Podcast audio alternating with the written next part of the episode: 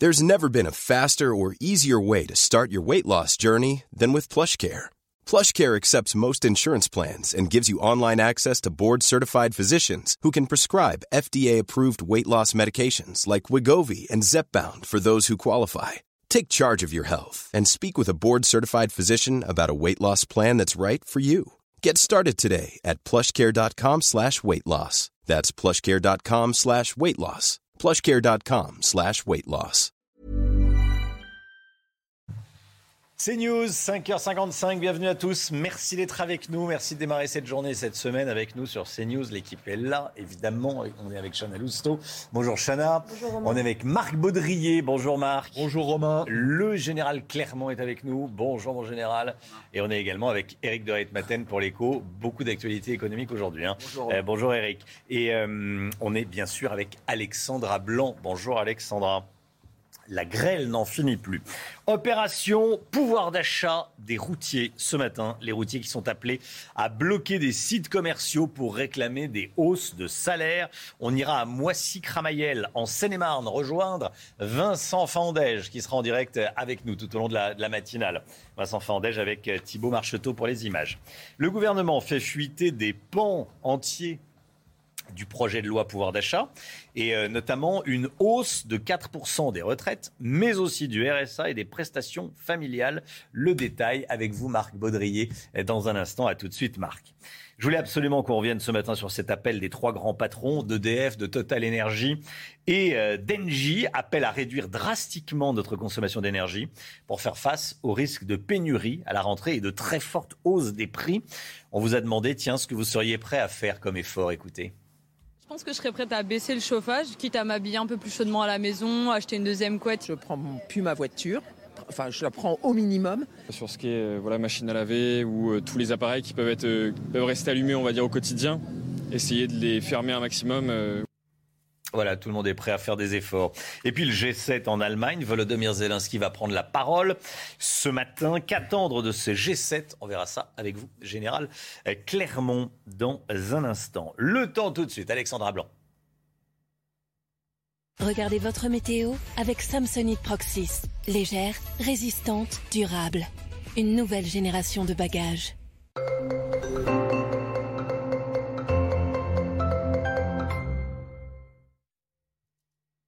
Encore des orages et de la grêle, Alexandra. hein. Oui, finalement, la grêle n'en finit plus avec, regardez ces images hier euh, du côté euh, de Dole dans le Jura, avec donc ces grêlons impressionnants qui sont tombés. On a l'impression qu'il pleut des balles de golf. Eh bien, c'était bien le cas avec donc de la grêle, toujours des orages et toujours un temps instable. Et regardez ces images hier dans le Bas-Rhin avec donc ces grêlons impressionnants, localement 4-5 cm de diamètre et donc la taille d'une balle de golf. Image impressionnante, c'était hier aux alentours de 22-23 heures. Alors au programme ce matin, plus de départements en vigilance. On retrouve seulement un temps assez mitigé, assez instable entre le sud-ouest et la Lorraine. Partout ailleurs, globalement de bonnes conditions. De toute façon, on va avoir moins d'orages aujourd'hui hein, par rapport à ce qu'on a eu la semaine dernière. En même temps, ce n'est pas forcément très difficile. Dans l'après-midi, on va donc retrouver euh, cette ligne orageuse principalement entre les Pyrénées, le Massif central ou encore le Nord-Est. Mais a priori, les modèles de Météo France prévoient un petit peu moins de grêle par rapport à ce que vous avez eu les jours précédents. On va retrouver de belles éclaircies sur le nord ou encore entre la Bretagne, la Vendée ou encore en redescendant vers les Charentes. Et puis toujours du grand beau temps autour du golfe du Lion avec néanmoins le maintien du vent. Les températures un petit peu fraîches ce matin pour nos amis bretons, seulement 9 degrés du côté de Rennes ou encore en allant euh, vers la pointe du Finistère, tandis que vous avez déjà 22 degrés sur la côte d'Azur. Et puis dans l'après-midi, les températures restent globalement assez fraîches pour la saison. 18 degrés en Bretagne, 20 degrés seulement pour Biarritz, 23 à Paris, 22 à Lille, tandis que la chaleur se maintient entre Ajaccio et Marseille avec 34 degrés. À partir de demain, c'est l'amélioration. Retour de qui? Eh bien, retour de l'anticyclone. Et donc, on aura deux belles journées mercredi et mardi avant le retour des orages prévus à partir de jeudi. C'était votre météo avec Samsonite Proxys. Légère, résistante, durable. Une nouvelle génération de bagages. C'est News 5h59. Merci d'être avec nous. La matinale, c'est parti à la une ce matin. Des opérations de blocage menées par des routiers. Ils réclament des augmentations de salaire. On sera en direct de l'un des points de blocage avec Vincent Faondège. Le projet de loi pouvoir d'achat et le gouvernement qui propose d'augmenter de 4% dès le 1er juillet les retraites, mais aussi les prestations familiales ou encore le RSA. Les détails à suivre avec Marc Baudrier. A tout de suite, Marc. C'est le dernier jour du procès des islamistes et de leurs complices poursuivis pour les attentats du 13 novembre. Le verdict est attendu, lui, pour mercredi. Mobilisation des riverains, victimes des toxicomanes, consommateurs de crack dans le nord-est de la capitale. Rien ne semble bouger dans le bon sens, en tout cas, vous allez voir. Et puis toujours à propos de pouvoir d'achat, on reviendra sur le plafond proposé par Bercy pour l'augmentation des loyers, pas plus de 3,5% sur un an. Le détail avec Eric de Ritmatel. A tout de suite Eric. Grosse pression concernant le pouvoir d'achat en France. De plus en plus de mouvements de grève ont lieu pour réclamer des hausses de salaire. C'est le cas des routiers aujourd'hui qui bloquent des zones industrielles partout en France. Justement, on part dans la zone industrielle de Moissy-Cramayel en Seine-et-Marne où l'on retrouve Vincent Fandège. Le son ne marche pas, me dit-on. On retrouvera donc Vincent Fandège plus tard.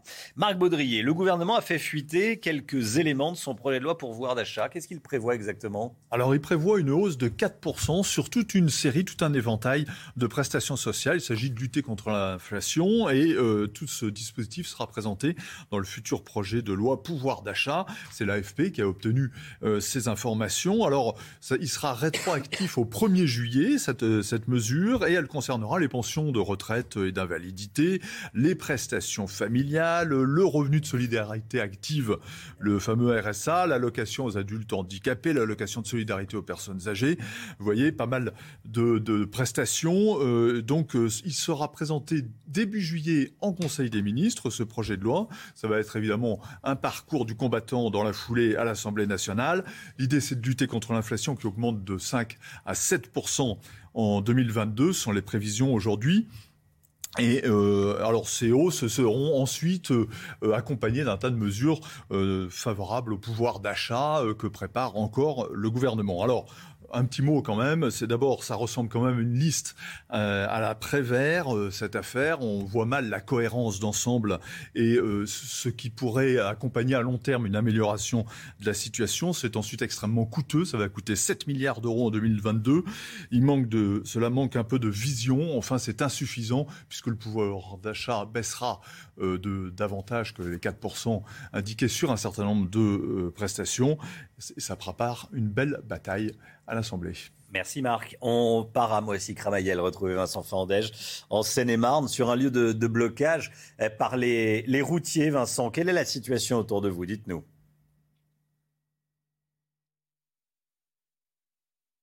Ce matin, plusieurs dizaines de, personnes qui euh, bloquent, en tout cas qui filtrent euh, l'entrée de cette zone industrielle ici à Moitié euh, et Cramoyel, effectivement parce que eh bien ces personnes-là, ce sont des routiers entre autres qui demandent des, augmentations de salaire. on parle des routiers, des chauffeurs de car, des ambulanciers, des déménageurs également entre autres. Ils demandent eh bien, une augmentation de salaire, sachant qu'ils ont déjà été augmentés une première fois en début d'année de 5%, mais face à l'inflation galopante de 5,5%, eh bien, cette augmentation l'augmentation de début d'année ne sert plus à rien, nous disent-ils euh, ici. Ils nous disent également que cette manifestation est un avertissement parce que s'ils ne sont pas entendus, s'ils n'ont pas une revalorisation de salaire, pardonnez-moi, eh bien, ils, le frapperont plus fort en octobre prochain. Merci beaucoup Vincent avec Thibault Marcheteau pour les images. Est-ce que Elisabeth Borne va réussir à former un gouvernement de coalition. La tâche s'annonce difficile. Elle va rencontrer les représentants des différents partis. Pour Adrien Quatennens, député NUPES LFI du Nord, aucun arrangement avec la majorité n'est possible. Écoutez. Cela n'aurait aucun sens et participerait finalement de, des combines dont nous ne voulons pas. Donc nous lui avons dit, il n'y a pas d'arrangement possible. Nous avons un mandat, il est clair, celui d'être dans l'opposition. Et en démocratie, ça a du sens, c'est important, il faut chérir ça, l'opposition. Et bien évidemment, nous allons être une opposition comme nous l'avons été ces cinq dernières années, une opposition non pas principielle, mais une opposition à chaque fois que les textes présentés par le gouvernement ne conviendraient pas à l'idée que nous nous faisons de l'intérêt général. Ouverture aujourd'hui du procès de Jean-Marc Rézère. Jean-Marc Rézère, 62 ans. Il est renvoyé devant les assises du Barin pour l'assassinat de Sophie Le Tan. Cette jeune étudiante avait disparu en septembre 2018, juste après avoir visité l'appartement de l'accusé. Et pendant des mois, Jean-Marc Rézère a nié toute implication dans cette disparition. Aujourd'hui encore, il affirme ne pas avoir prémédité la mort de Sophie Le Tan. Écoutez, Laurent, c'est le cousin de la victime. On ne peut pas compter sur lui. Il a toujours menti. Il a toujours été dans le déni. Il change toujours de version. On ne peut rien attendre de sa part. On espère simplement que, avec les nouvelles technologies, les analyses, les enquêtes euh, permettront de d'expliquer le déroulement de, de ce qui s'est passé lorsque Sophie a visité l'appartement. On sera en direct de Strasbourg avec Noémie Schulz euh, dans le courant de la matinale le procès des terroristes islamistes du 13 novembre. La Cour d'assises spéciale de Paris rendra son verdict mercredi après dix mois d'audience. Les accusés pourront s'exprimer une dernière fois devant la Cour aujourd'hui avant la délibération des magistrats. Les discussions vont durer deux jours dans un lieu tenu secret et placé sous surveillance. Simon Guillain et Noémie Schulz. Occasion de s'exprimer devant la Cour d'assises. Ce matin, l'audience criminelle la plus longue de l'histoire est sur le point de s'achever. Alors que les plaidoiries des avocats de la défense se sont terminées vendredi soir, l'heure est au dernier mot des accusés. Ils pourront s'adresser aux magistrats, mais aussi garder le silence. Après neuf mois de procès et des audiences parfois éprouvantes, le président de l'association Life for Paris est soulagé. J'ai l'impression qu'on a dit tout ce qu'il y avait à dire, tout ce qui devait être dit a été dit aussi, euh, à part le dernier mot des accusés et le verdict évidemment. Et, euh, et donc je, J'espère, en tout cas moi c'est mon sentiment, qu'il n'y a pas de regret à avoir à la fin de ce procès. On s'est donné le temps de faire les choses, on s'est créé un espace euh, très libre pour parler, euh, que ce soit les parties civiles, les accusés, les avocats. Les magistrats vont ensuite partir délibérer. Les discussions vont durer deux jours dans un lieu tenu secret et placé sous surveillance. Le verdict est attendu mercredi en fin de journée.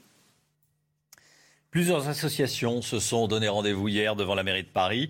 Au cœur de leur protestation, l'insécurité qui règne dans la capitale, a commencé par le fléau du crack. Et les associations réclament des solutions durables et demandent à la mairie d'arrêter de déplacer le problème. Vincent Fahandège, Amandine Rouve et Charles Baget. Principale cible de cette manifestation, la maire de Paris. Les personnes rassemblées protestent, entre autres, contre le plan anti-crack de Anne Hidalgo qui prévoit notamment l'ouverture de salles de shoot dans la capitale. Les riverains, les commerçants n'en peuvent plus, sont excédés. Euh, des mineurs sont en danger de manière quotidienne. Des gens ont des jambes en putréfaction dans la rue, j'en ai vu, c'est dégueulasse. J'ai vu des morts de mes propres yeux. Quand il y a une salle de consommation, ça attire les dealers, ça attire les consommateurs, ça attire des bagarres, ça ne fait que du bazar. Dans la foule, il y avait également des élus de l'opposition. La majorité d'Anne Hidalgo tient absolument à aider les drogués à consommer de la drogue. Nous voulons les soigner et nous voulons que nos rues soient apaisées et que les riverains puissent vivre en sécurité et tranquillement. Ça cause évidemment beaucoup de nuisances et beaucoup euh, d'insécurité pour les riverains, pour les familles, pour, euh, pour, les, pour les écoliers, euh, pour les commerçants. Donc il y a une rupture d'égalité en fait entre les Parisiens, entre ceux qui habitent les quartiers qui sont préservés et ceux qui font face au quotidien à, ces, à ces problématiques-là. La manifestation a réuni 200 à 300 personnes devant l'hôtel de ville. Voilà, et on sera à 7h avec Stéphanie Benoît, porte-parole de l'association Villette Village, qui se bat euh, contre les euh, consommateurs de crack. Stéphanie Benoît, invitée de la matinale à 7h. Et si on se dirige vers une quatrième dose de vaccin contre le Covid pour tous Pour l'instant, seuls les plus de 60 ans et les immunodéprimés déprimés sont éligibles. Hein. Alors que la pandémie repart à la hausse en France, la mesure n'est pas encore envisagée par le gouvernement. Elle pourrait l'être à l'automne prochain. Écoutez Daniel Simeka, médecin généraliste, il est favorable à cette quatrième dose pour tous. Oui, on peut l'étendre à l'ensemble, au moins déjà, à l'ensemble de la population majeure. Vivre avec ce virus, c'est de éviter deux excès. Le premier excès, c'est réenfermer tout le monde, repartir dans l'hystérie. Le deuxième excès, c'est de repartir sur une piste, euh, c'est une simple grippe, au fond, ça y est, euh, euh, l'épidémie a disparu. Il faut éviter ces deux écueils de raisonnement. La voie juste, la voie sage, c'est de savoir qu'on va vivre avec ce virus, mais vivre avec ce virus, c'est aussi se vacciner, c'est aussi faire des rappels. Volodymyr Zelensky va s'exprimer par visioconférence aujourd'hui au sommet du G7 organisé en Allemagne. Le président ukrainien devrait réclamer davantage d'aide aux dirigeants, notamment plus d'armes pour, euh, pour son pays et le renforcement des sanctions contre la Russie. Général Clermont, avec nous, euh, mon général, qu'est-ce qu'on attend du G7 Aujourd'hui, c'est la deuxième euh, journée du G7. En fait, ça va être un G12 aujourd'hui. Hier, on a eu un G7 qui était un G7 Conseil de guerre euh, dans lequel les, Occidentaux, les pays du G7 ont montré leur unité et leur détermination pour soutenir l'Ukraine. Aujourd'hui, euh, au 7 se rajoutent cinq pays hein, qui sont l'Inde, l'Indonésie, l'Argentine, l'Afrique du Sud et le Sénégal. Et là, on va parler de sécurité alimentaire mondiale, qui est un sujet majeur pour ces pays très, rendus très vulnérables par euh, l'embargo sur le blé russe, mais également les prix qui ont monté et, l'embargo également sur le, sur le blé ukrainien, bien entendu. Donc là, il y a deux propositions qui vont être discutées. La première proposition, c'est on va revenir sur l'option qui était de lever le blocus d'Odessa, euh, installer des, couloirs maritimes, des couloirs humanitaires. Ça paraît très compliqué et prévoir un passage par la terre qui est possible et qui va prendre beaucoup de temps. Et la deuxième solution, c'est une initiative qui a été portée par l'Union européenne, qui s'appelle le projet FARM, FARM comme ferme en anglais, hein, qui veut dire Food Agricultural Resilience Mission, avec trois volets. En fait, il s'agit d'aider ces pays qui sont dans la difficulté à contrôler les prix, à les aider financièrement à ceux qui sont en difficulté et surtout les aider à investir dans le long terme pour qu'ils soient capables de produire eux-mêmes euh, les, céréales dont ils ont besoin. Donc ça, je pense que ce projet, il est soutenu par euh, l'Union européenne, l'Union africaine et le G7. Euh, et donc c'est celui-ci qu'on va essayer de faire aboutir. Maintenant, il ne faut pas oublier que le G7, le patron, c'est les Américains. Les Américains n'ont pas oublié de parler de la Chine, puisqu'en ce qui concerne la Chine, ils ont, ils ont demandé au G7 de mettre 600 milliards sur la table pour contrer les routes de la soie des, Chinois. Donc c'est un investissement majeur dans le long terme. Et dernier point, vous l'avez dit, euh, le président Zelensky prend la parole. Vous avez annoncé les deux sujets qu'il va traiter, plus de sanctions euh, et plus d'aide militaire, parce que la meilleure pédagogie, c'est la répétition. Et ça, je pense que le président Zelensky l'a bien compris. Merci beaucoup, mon général. J-760, on a calculé, avant l'ouverture des JO de Paris 2024, une journée olympique familiale a eu lieu hier au Stade de France. Vous allez voir. Retrouvez la chronique sport avec Unibéo Piscine, créateur des piscines sur mesure. Piscineunibéo.com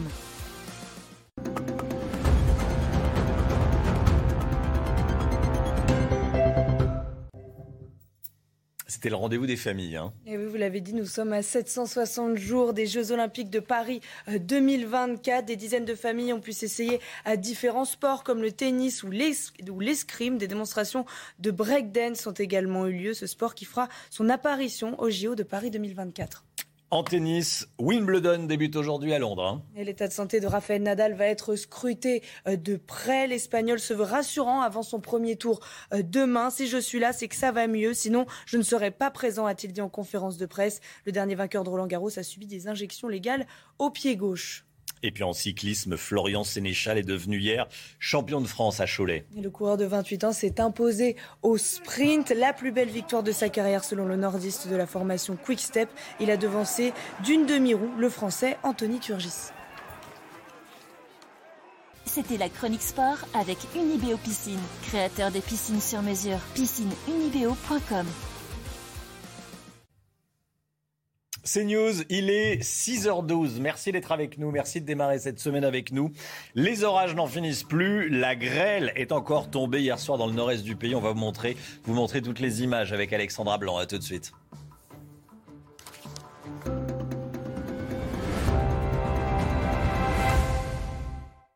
Les toutes premières secondes. Quelques secondes pour savoir si l'on aime ou si l'on déteste.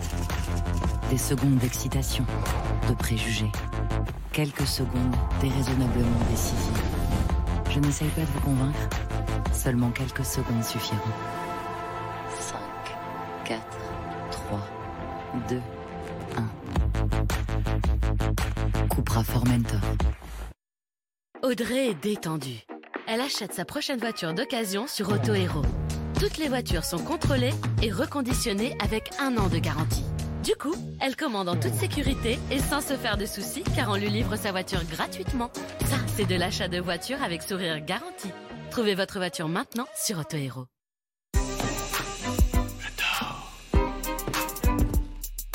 Je dors.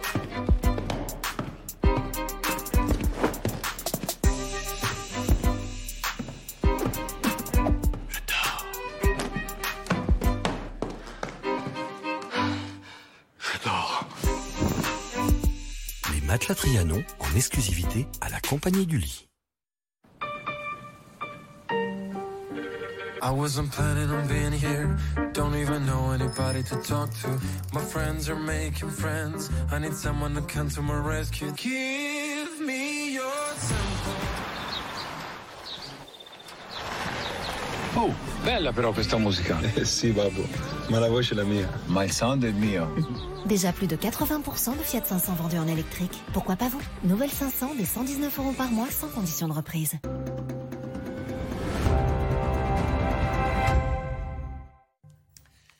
C'est News, il est 6h14. Bienvenue à tous. Merci d'être avec nous. Tout d'abord, le point info, tout ce qu'il faut savoir dans l'actualité. Chana Lousteau. Ouverture du procès de Jean-Marc Reiser aujourd'hui. L'homme de 62 ans est renvoyé devant les assises du Barin pour l'assassinat de Sophie Le Tan. Cette jeune étudiante avait disparu en septembre 2018, juste après avoir visité l'appartement de l'accusé, Jean-Marc Reiser, qui a toujours nié toute implication dans cette disparition. Il risque la prison à perpétuité. Les trois principaux fournisseurs d'énergie français tirent la sonnette d'alarme. EDF, Engie et Total appellent à limiter tout de suite notre consommation de carburant, de gaz et d'électricité. Sans ça, l'hiver sera difficile. En cause la fin des livraisons de gaz russes en France. Volodymyr Zelensky va s'exprimer par visioconférence aujourd'hui au sommet du G7 organisé en Allemagne. Le président ukrainien devrait réclamer davantage d'aide aux dirigeants, notamment plus d'armes pour l'Ukraine et le renforcement des sanctions contre la Russie. Première divergence dans la majorité. Hier, François Bayrou s'est opposé à un référendum sur l'inscription de l'IVG dans la Constitution. Pourtant, la proposition de loi est défendue par Aurore Berger, qui est la nouvelle euh, présidente du groupe Renaissance à l'Assemblée. Le président du Modem s'interroge sur son utilité, d'autant plus que selon lui, aucun parti ne remet en cause la loi Veil. Thomas Chama. C'est une fracture dans la majorité. Le président du Modem, François Bayrou, s'oppose à l'inscription de l'IVG dans la Constitution. Est-ce qu'aujourd'hui, euh, franchement, dans l'état où le pays se trouve, avec toutes les questions que nous avons devant nous, est-ce qu'il est bon, est-ce qu'il est utile de faire ça Alors même que, à ma connaissance, aucun courant politique ne remet en cause euh, la loi Veil et ce qu'elle est devenue par les évolutions différentes? Une proposition de loi défendue par les députés du groupe Renaissance et le gouvernement après la décision de la Cour suprême américaine d'abroger un arrêt garantissant le droit à l'IVG. Mais l'éphémère ministre de la Justice refuse de tenir les États-Unis comme boussole politique. Moi, je ne suis pas dépendant des États-Unis. J'ai toujours, toute ma vie, plaidé pour que nous considérions qu'il y a une distance, que de notre société, notre civilisation, même on peut dire, n'est pas le décalque de ce qui se passe aux États-Unis. Pour être adopté, une révision constitutionnelle doit être approuvée par référendum ou récolter plus de 3 cinquièmes des votes parmi les parlementaires.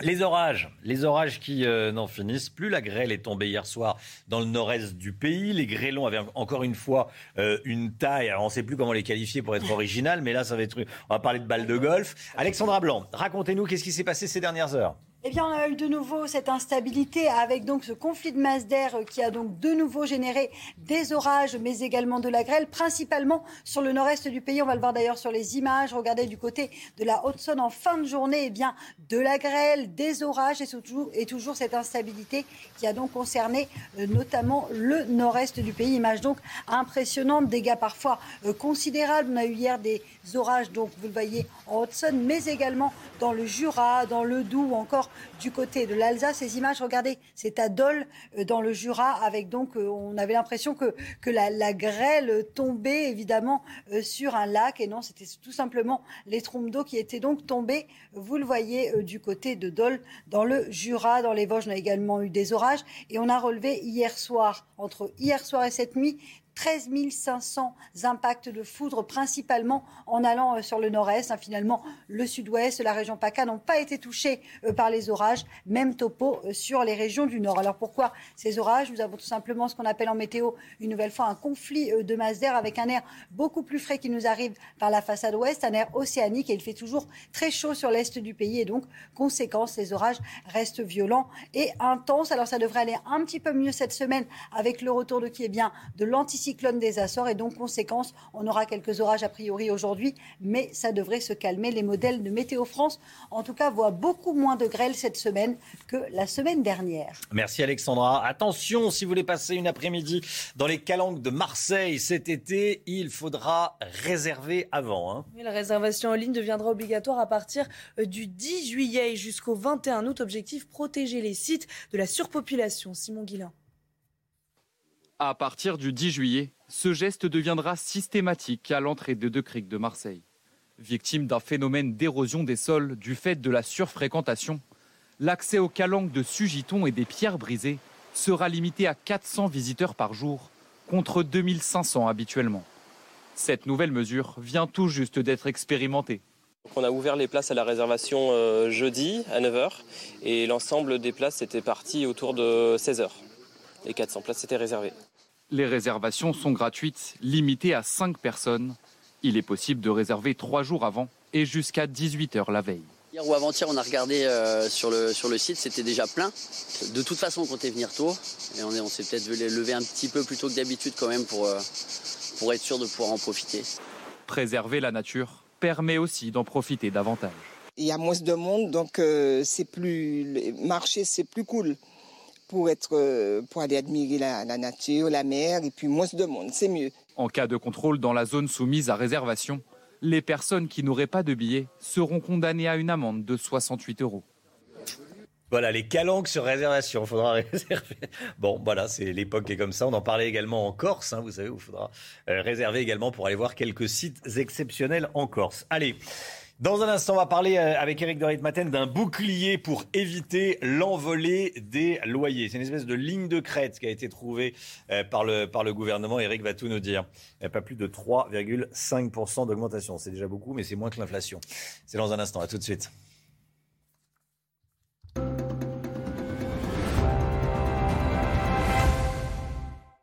Bonjour, je suis votre algorithme. Je sais à quelle fréquence vous faites du sport, le plat que vous allez commander. Je connais même votre prochaine envie.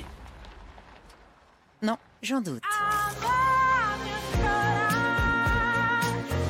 Nouvelle Alfa Romeo Tonale hybride. Live unpredictably.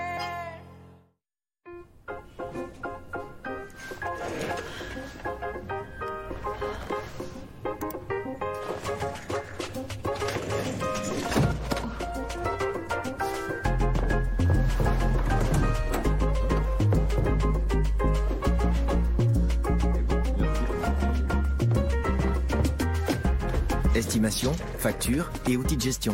Les solutions Square connectent tous les côtés de votre entreprise. C'est carré avec Square. The Born Mobility Service. Simple, pratique, pas de prise de tête. Votre véhicule électrique chargé à 100% pour tous vos déplacements professionnels avec des bornes partout en France. The Born, c'est 350 techniciens salariés qualifiés pour l'installation de solutions de recharge pour véhicules électriques pour des installations chez l'employeur comme chez l'employé. The Born, le partenaire électrique de votre flotte automobile.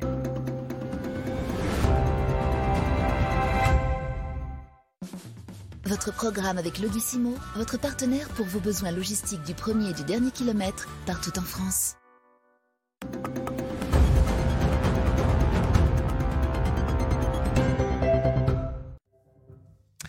Le chiffre éco, avec cette mesure qui pourrait aider les locataires, le gouvernement va fixer un plafond pour limiter la hausse des loyers. Est-ce qu'on sait euh, à quel niveau sera fixé ce plafond, Éric de Ritmaten? Eh bien oui, 3,5%. Ça veut dire qu'on pourra hmm. augmenter son loyer de 3,5%. Donc, euh, alors c'est plafonné. Pourquoi c'est plafonné? Parce que vous avez l'inflation qui galope et vous savez que tous les ans, eh bien euh, le propriétaire peut revaloriser le loyer en fonction de l'inflation. Alors un petit peu moins parce qu'on sort les hausses du tabac, mais ça fait quand même une hausse importante. Je vous donne un exemple. Euh, il y a eu un pic là, hein, euh, déjà le premier trimestre, puisque les augmentations possibles étaient euh, à 2,8%, 2,5% précisément au premier trimestre. Alors, selon mes informations, j'ai appelé hier soir Bercy, le ministère de l'économie, il me disait que l'IRL pouvait monter à 5,5% cette année, l'indice de référence des loyers. Ce qui veut dire qu'on aurait pu augmenter ces loyers en tant que propriétaire bien sûr, eh bien de 5,5%. Donc c'est quand même très important. Et le gouvernement a décidé pour un an, c'est-à-dire à partir du 1er juillet 2022 jusqu'au 30 juin 2023, donc les deux semestres à venir, ce sera plafonné à 3,5%. Certains avaient dit, ah oui, mais le plus simple, c'est de geler les loyers. Et là, Bercy répond non, parce que d'abord, vous avez euh, le problème des investissements. Si on gèle les loyers, les, les propriétaires n'investissent plus. Et surtout, et je termine par là, vous avez des personnes âgées, parfois même modestes, qui ont des biens immobiliers qu'elles mettent en location pour compléter la retraite. Et si on leur bloque à elles aussi la possibilité de revaloriser le loyer, ce sera vraiment très difficile. Ça va les pénaliser. Donc, je le rappelle, un plafond 3,5% de hausse de loyer l'année prochaine, enfin en tout cas pour les 12 prochains mois. C'était votre programme avec Logissimo, votre partenaire pour vos besoins logistiques du premier et du dernier kilomètre partout en France. 6h24, la grêle n'en finit plus. On va voir ça dans, un instant en détail, mais tout de suite, c'est la météo des plages. Regardez votre programme en diminuant votre consommation énergétique avec Groupe Verlaine. Isolation thermique par l'extérieur avec aide de l'État. Groupeverlaine.com.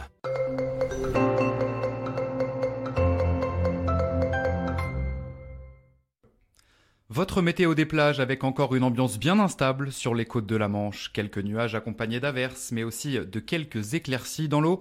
Des températures de 18 à 20 degrés. Vous aurez du soleil entre Noirmoutier et La Baule, avec une température de l'eau à 18 degrés. Du soleil aussi euh, à Royan, où il fera 21 degrés, 23 à Lacano et à Arcachon, avec une alternance de nuages et d'éclaircies. Il fera 22 dans l'eau à Saint-Jean-de-Luz. Un peu plus de chaleur sur les bords de la Méditerranée.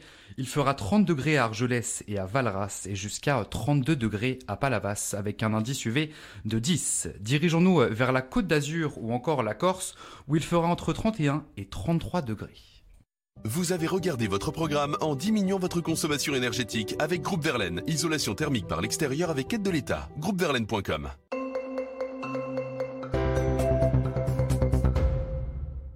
Regardez votre météo avec Samsonite Proxys. Légère, résistante, durable.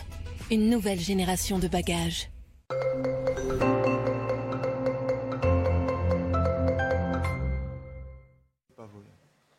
Alexandra Blanc, la météo, encore de la grêle, vous nous emmenez dans l'Est. Hein. Et oui, la grêle qui n'en finit pas avec de la grêle tombée hier du côté de Montbéliard dans le Doubs. Regardez ces images impressionnantes en cours de nuit avec donc de la grêle, mais également des orages et une activité électrique particulièrement intense. D'ailleurs, on le voit, les grêlons étaient particulièrement gros. Et puis regardez, du côté de l'Alsace, ces grêlons impressionnants. On voulait vous les montrer. Ils avaient à peu près la taille d'une balle de golf avec 4 à 5 cm de diamètre. C'était donc soir euh, du côté de l'Alsace. Alors ce matin, on retrouve un temps assez mitigé, notamment entre le sud-ouest et le nord-est. Quelques orages actuellement en direction des Pyrénées ou encore du Massif central. On retrouve en revanche du grand beau temps autour du golfe du Lion ou encore en allant vers le nord-ouest ainsi que sur la façade atlantique. Dans l'après-midi, on aura de nouveau cette instabilité orageuse entre les Pyrénées, le Massif central, les Alpes ou encore le nord-est. Mais a priori, d'après Météo France, il y aura moins de grêle par rapport aux jours précédents. On retrouvera du beau temps sur le nord, un petit peu de vent également en Méditerranée. Attention donc au risque d'incendie puisqu'il va faire chaud, notamment à Marseille. Dans l'après-midi, donc vous voyez quelques orages. Côté température, c'est un petit peu frais ce matin en Bretagne, seulement 9 degrés entre Rennes et Brest, contre déjà 22, 23 degrés entre la Côte d'Azur et la Corse. Et puis dans l'après-midi, regardez ces températures, température un petit peu fraîche, seulement 21 degrés à Nancy, 23 degrés à Paris, 18 degrés en Bretagne par endroit. On est très très très légèrement en dessous euh, des normales de saison. 22 degrés euh, pour Toulouse, 20 degrés à Biarritz. Pour rappel, il y a à peu près 10 jours, il faisait 42,1 degrés à Biarritz, c'est-à-dire que vraiment, on a perdu plus de 20 degrés en seulement euh, quelques jours. La chaleur se maintient en revanche à Nice avec 29 degrés vous aurez 34 degrés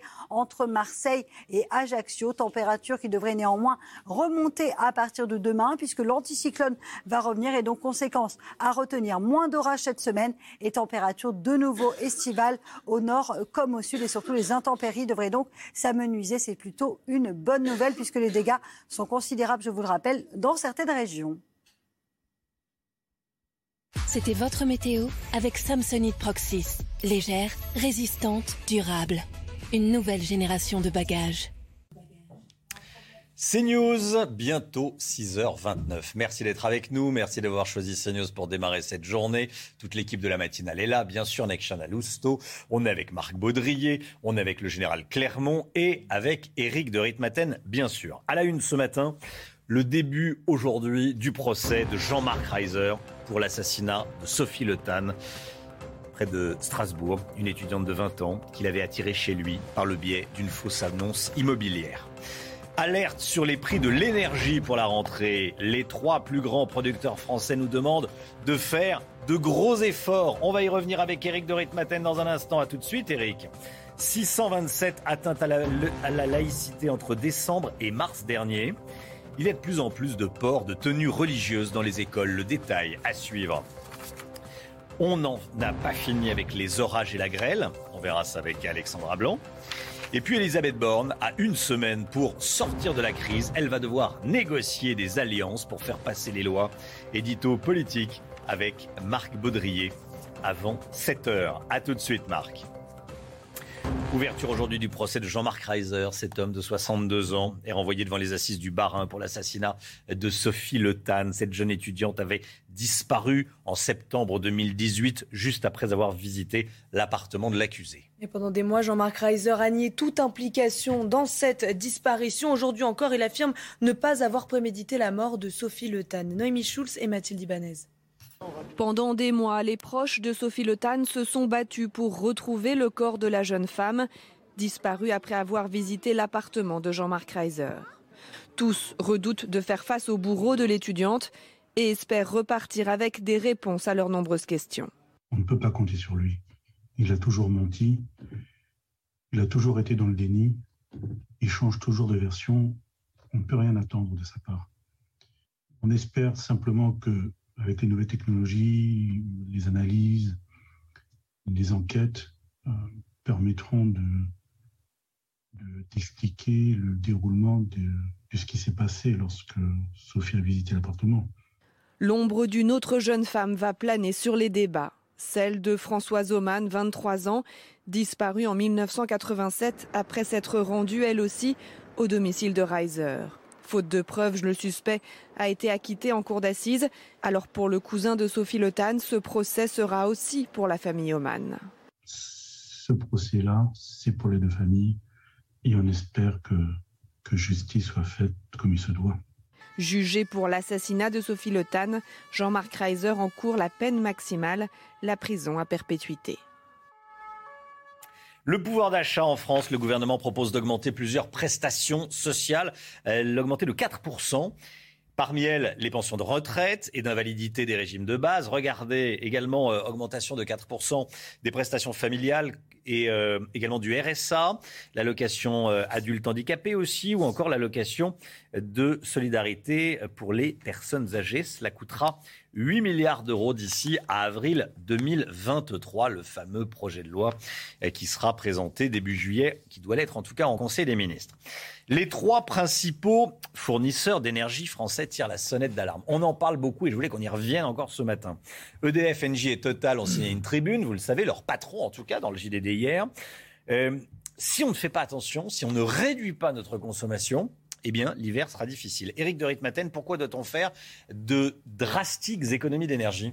Ben Parce que le problème, c'est que si euh, on ne fait pas ces économies avant l'hiver, eh bien, on aura du mal à remplir euh, les stockages de gaz, et c'est le, point essentiel aujourd'hui. Vous savez que la France veut remplir à 100% tous ses centres de stockage de gaz, et comme on consomme trop, même en été, hein, à cause des climatiseurs, on fait pas attention, les ballons d'eau chaude qui tournent trop, euh, les lumières qui restent allumées, eh bien, on est obligé toujours de produire de l'électricité, ça c'est le premier point, et on n'a pas le temps, on n'a pas la capacité aujourd'hui de remplir les, centres de stockage de gaz. Et puis deuxièmement, il faut pas oublier une chose, c'est que vous avez des centrales nucléaires qui sont à l'arrêt, hein, il y a plusieurs réacteurs aujourd'hui qui ne tournent pas pour des raisons de maintenance, et donc il faut euh, faire appel à d'autres sources d'énergie, et ça veut dire que cette énergie coûte de plus en plus cher, elle pèse sur le budget de l'État et qui finalement paye au final? Eh bien, ce sont euh, les Français. Et comme ça va encore flamber, il y a un risque de cohésion sociale. On dit hier les trois patrons et les trois producteurs d'énergie. Donc il faut faire attention, il faut s'y prendre dès maintenant. Et je termine par ce point. Si on n'y arrive pas, on, est même prêt, on a même prévu de rouvrir une centrale au charbon en France, Saint-Avold en Moselle,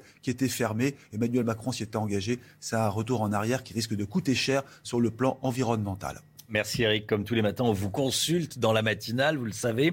Et ce matin, on vous pose cette question. Qu'êtes-vous prêt à, faire pour réduire votre consommation d'énergie? Écoutez vos réponses, c'est votre avis. Je pense que je serais prête à baisser le chauffage, quitte à m'habiller un peu plus chaudement à la maison, acheter une deuxième couette histoire bah, voilà, de me réchauffer, mais baisser le chauffage, je pense que c'est plutôt pas mal. Je marche, je prends plus ma voiture, enfin je la prends au minimum. Et puis euh, voilà, après euh, je vais essayer d'enlever la, les prises de courant que je peux débrancher notamment. Principalement bah, sur ce qui est euh, voilà, machine à laver ou euh, tous les appareils qui peuvent, être, euh, peuvent rester allumés on va dire, au quotidien. Essayer de les fermer un maximum ou alors de faire tourner bah, par exemple les machines en heure creuse. Pour des raisons économiques aussi mais écolo, je ne prends plus ma voiture quasiment. D'ailleurs on va peut-être la vendre. Et je, bah, par contre je prends un scooter. Mais ça consomme quand même beaucoup moins qu'une voiture. Voilà, tout le monde est prêt à faire euh, des, quelque chose, un effort pour réduire sa consommation d'énergie. Semaine de rentrée et vote à l'Assemblée nationale, et ça commence demain.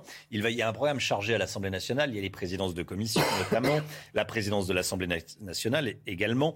Euh, normalement, ce devrait être Yael Braun-Pivet, euh, LREM, qui devrait être au perchoir, comme on dit, le programme de la semaine à l'Assemblée avec Élodie Huchard.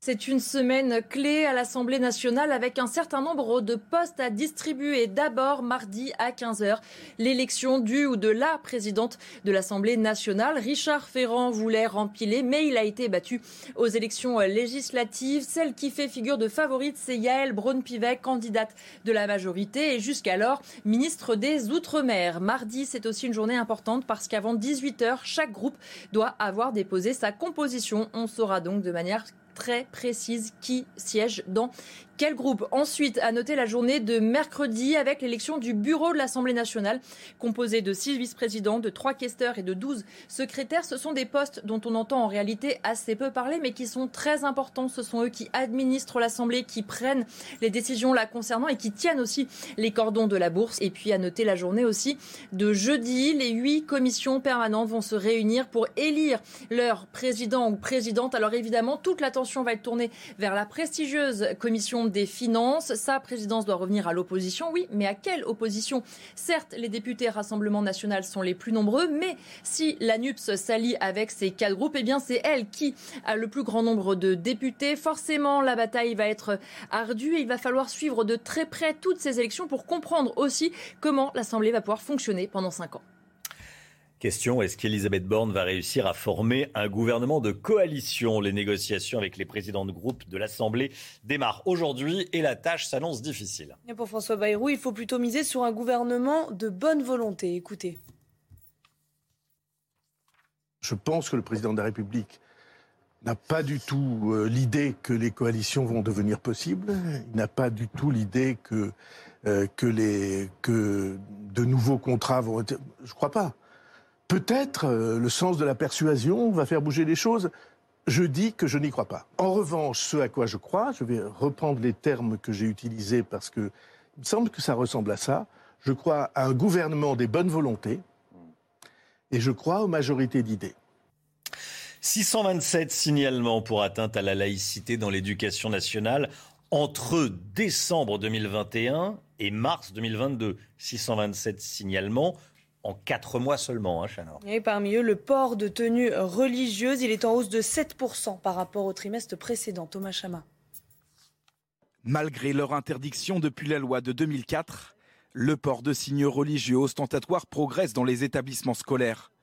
Selon le ministre de l'Éducation nationale, la part des tenues cultuelles dans le total des atteintes à la laïcité a augmenté, avec 139 cas recensés entre décembre 2021 et mars 2022. Un chiffre en hausse de 7% par rapport au trimestre précédent. ces vêtements-là euh, sont portés pour des raisons euh, identitaires, sous l'influence, comme je le disais, d'une idéologie, mais d'une idéologie qui est dictée à travers les réseaux sociaux. Il y a l'effet de groupe. Au total, avec 627 signalements, le nombre d'atteintes à la laïcité dans les écoles est stable. Ce nombre est à relativiser par rapport aux 10 ou 12 millions d'élèves, mais on tient compte uniquement des cas qui sont remontés. Or, il faut bien savoir que de nombreux cas ne sont pas remontés. Les chiffres réels sont beaucoup plus élevés que cela. Et il faut bien comprendre aussi que les offensives qui sont menées sont des élèves qui se disent de confession musulmane, mais qui en fait adhèrent à une, une interprétation extrémiste de l'islam. Le ministre de l'Éducation nationale promet une évaluation désormais mensuelle de ces phénomènes à partir de la rentrée.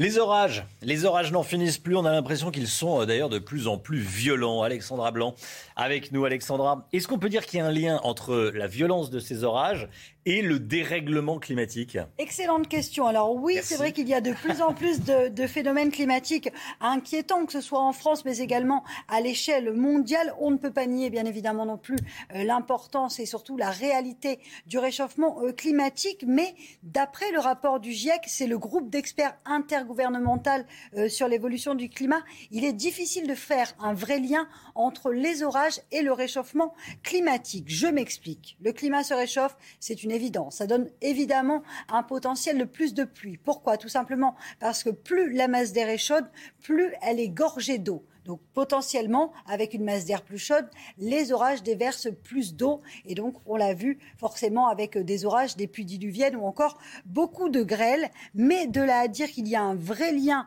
entre le réchauffement climatique et l'intensité des orages, pour l'instant, aucun rapport ne le dit précisément. Donc, on ne peut pas vraiment encore faire le lien entre ces orages particulièrement intenses et violents et le réchauffement climatique. Néanmoins, on ne peut absolument pas nier qu'il y a un réchauffement climatique, que ça devient de plus en plus intense en termes, d'une part, de vagues de chaleur, de canicules, des températures dont on parlait, on pensait que ça arriverait en 2050. Nous sommes seulement en 2022. On a déjà eu 42, 43 degrés euh, cet été et ça va continuer puisqu'a priori, d'après Météo France, je pèse mes mots, puisque a priori l'été devrait être probablement chaud et sec. Alors on ne peut pas vraiment prévoir à grande échelle, on prévoit généralement à 7 à 10 jours, mais d'après Météo France, d'après les modèles, l'été sera chaud et donc parfois caniculaire, ce qui est donc une catastrophe pour le réchauffement euh, climatique pour la planète à l'échelle mondiale et nationale bien sûr.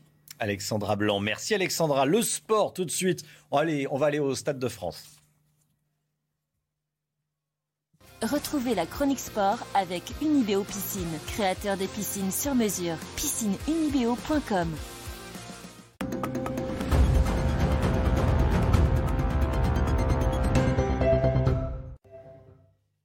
On est à J-760 avant euh, l'ouverture des Jeux Olympiques de Paris 2024 et c'était euh, hier journée olympique familiale au Stade de France. Et des dizaines de familles ont pu s'essayer à différents sports comme le tennis ou encore l'escrime. Des démonstrations de breakdance ont également eu lieu. Ce sport qui fera son apparition au JO de Paris 2024. Et puis, et puis, et puis Wimbledon qui débute aujourd'hui à Londres. Hein. Et l'état de santé de Rafael Nadal va être scruté euh, de près. L'Espagnol se veut rassurant avant son premier tour demain. Si je suis là, c'est que ça va mieux. Sinon, je ne serai pas présent, a-t-il dit en conférence de presse. Le dernier vainqueur de Roland Garros a subi des injections légales au pied gauche.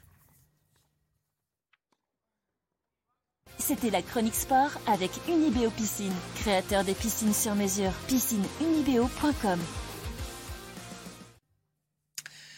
CNews, 6h42. Merci d'être avec nous. Merci d'avoir choisi CNews pour démarrer cette journée. Dans un instant, on va parler de ces missiles tactiques Iskander russes euh, installés en Biélorussie. Pourquoi faire? Pourquoi Vladimir Poutine veut-il les installer?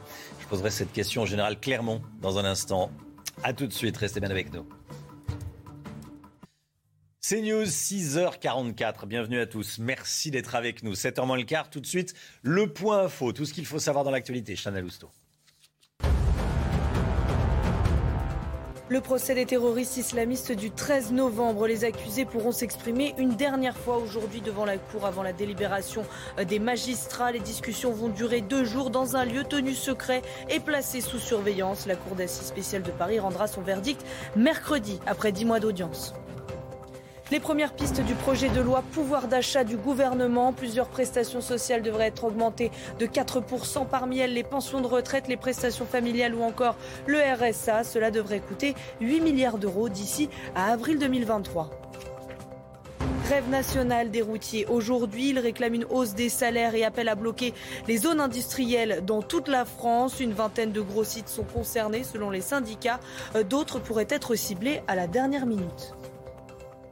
Voilà, et ce sont des images là que vous voyez euh, tournées par nos équipes ce matin à Moissy-Cramayel où on rejoindra Vincent Fandège à, à 7h. Papendiaï a pris la parole pour la première fois. C'était dans le Parisien hier, aujourd'hui en France. Papendiaï, le nouveau ministre de l'Éducation nationale, qui a déclaré qu'il refusait tout compromis avec le RN. N'ayant pas de majorité absolue à l'Assemblée, certains membres de l'exécutif ouvre la porte à un rapprochement avec le RN, euh, une solution que le ministre de l'Éducation nationale refuse, lui, catégoriquement. Hein. Oui, selon lui, avec la, après la percée du RN aux législatives, l'heure est grave. Thomas Chama et Marie Conan. Le nouveau ministre de l'Éducation nationale, Papendiaï, exclut catégoriquement de s'allier au Rassemblement national, quelles que soient les circonstances. Il n'y a pas de compromis à avoir avec le Front National. C'est ma boussole politique. Je suis entré dans ma vie citoyenne à 20 ans par la lutte contre le Front National et cette boussole, je ne la perds pas. S'il admet qu'un échange au sein des commissions dans l'hémicycle reste nécessaire, Papendiaï ne perçoit en revanche pas d'avenir en commun avec un parti dont le projet politique va à l'encontre de ses valeurs. Ce n'est pas parce que le Front National parle de République qu'il est républicain. Lorsque l'on propose la préférence nationale, on sort de la République telle qu'elle a été pensée, telle qu'elle est affirmée dans la Constitution. Suite à sa percée spectaculaire aux élections législatives, le ministre admet crainte pour l'avenir de notre démocratie. Il tient à alerter sur les dangers d'une banalisation de l'extrême droite. Cette entrée massive à l'Assemblée témoigne de son implantation durable. Évidemment, si l'on continue à en pointiller cette courbe en se projetant dans les années à venir, la question gravissime de l'accession du Front National au pouvoir ne relève plus de la fantasmagorie. Papendiaï le répète, l'objectif durant son mandat sera de rassembler tous les Français et accueillir tous les enfants, quelle que soit leur nationalité. La guerre en Ukraine, je voulais qu'on en parle. La Russie va livrer dans les prochains mois des missiles tactiques Iskander M à la Biélorussie. Ces armes sont capables de transporter des charges nucléaires. Général Clermont avec nous. Euh, mon général, une question. Pourquoi Vladimir Poutine décide-t-il d'équiper la Biélorussie de ces missiles tactiques? D'abord, on va voir des images de ces Mhm. missiles Iskander qui sont vraiment des armes redoutables. Elles sont modernes, elles sont précises, elles sont puissantes, difficiles à intercepter. euh, et elles existent en deux versions. Une version qui a un missile balistique euh, qui a une charge de 500 kg de charge militaire à 500 km, c'est considérable.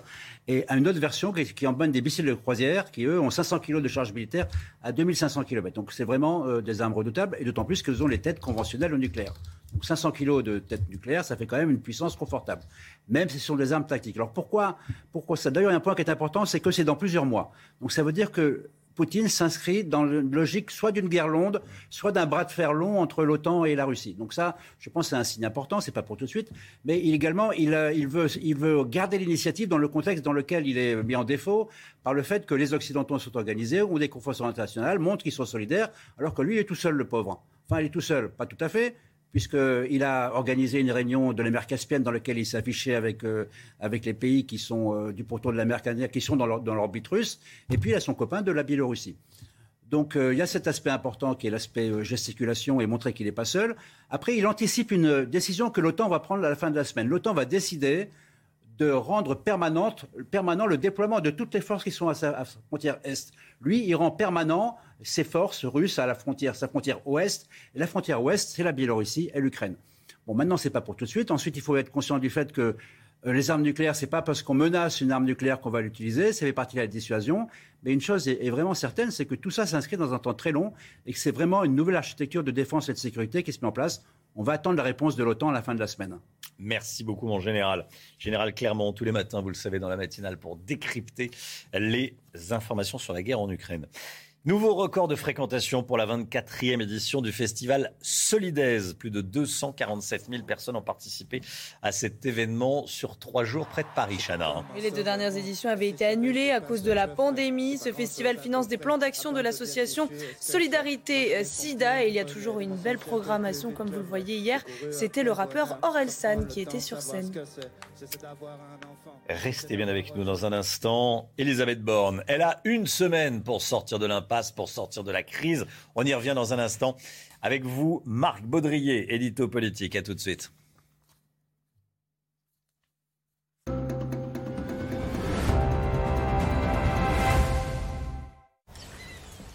Ah oui, bon là le poisson. Hein. Euh, je vais revenir plus souvent ici. Hein. Un petit tour à la plage cet après-midi. D'accord, mais il faut juste que je passe chez Lidl avant. Lidl Hmm? Mais tu, tu t'achètes quoi là-bas? Bah ce poisson par exemple. Comme ça tu vas revenir plus souvent. Si 25 millions de Français font leur course chez Lidl, forcément vous avez déjà goûté et aimé l'un de nos produits. Pour retrouver un large choix de produits de la mer après Lidl, il suffit de choisir Lidl. Lidl, le vrai prix des bonnes choses. Écran. Fatigue. Allergie. Pollution. Stop. La nouvelle formule des gouttes Inoxa hydrate, protège, soulage et embellit vos yeux. Dispositif médical sans ordonnance, pas avant 15 ans. Demandez conseil à votre pharmacien. Inoxa, vos yeux sont précieux. Je pense que je suis prête à quitter Paris. J'ai envie de vivre ailleurs, avoir un jardin, trouver un job en télétravail. Ça serait sympa, non? Surfer sur le web sans NordVPN pourrait signifier partager vos données personnelles avec plus de personnes que vous ne le pensez.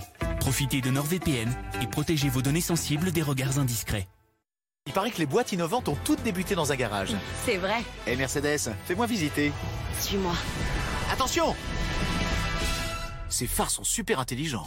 Tiens, qu'est-ce que c'est? Des diamants? Non, cherche encore. Des pixels? Plus grand. Ah oui, ça c'est vraiment grand. Et on va aller loin comme ça? Oui, très loin. Alors ça c'est de l'autonomie. Encore mieux, c'est de la magie. Au fait, sympa ton garage.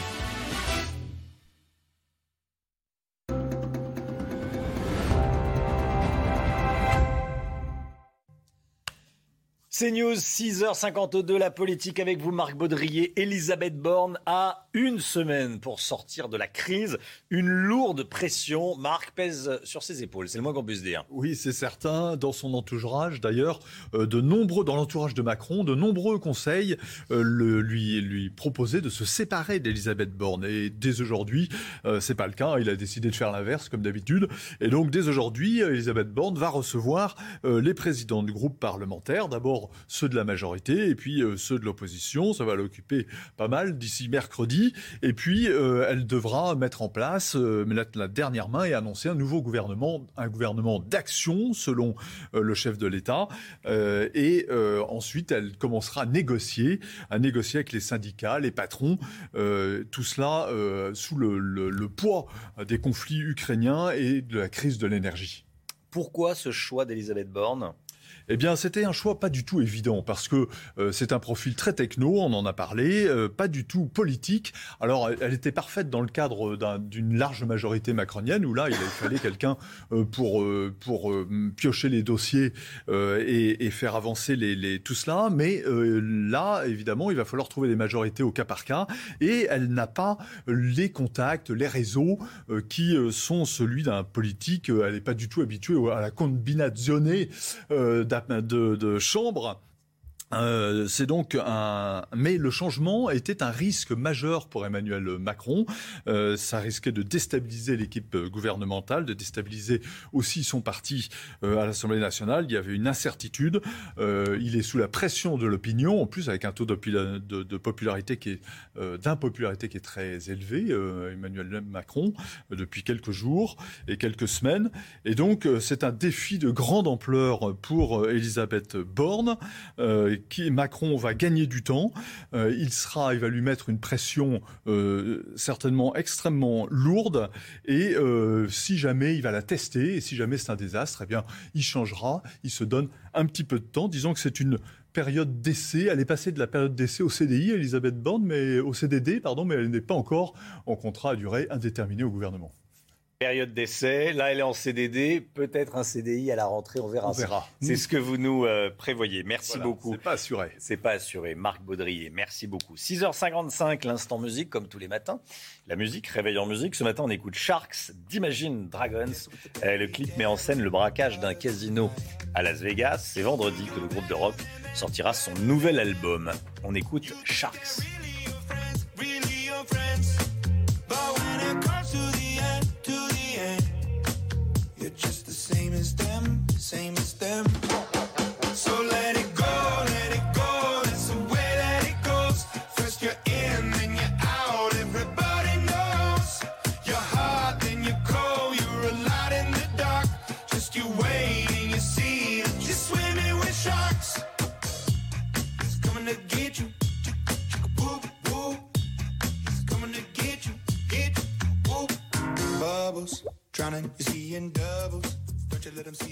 Réveil en musique tous les matins dans, dans la matinale CNews.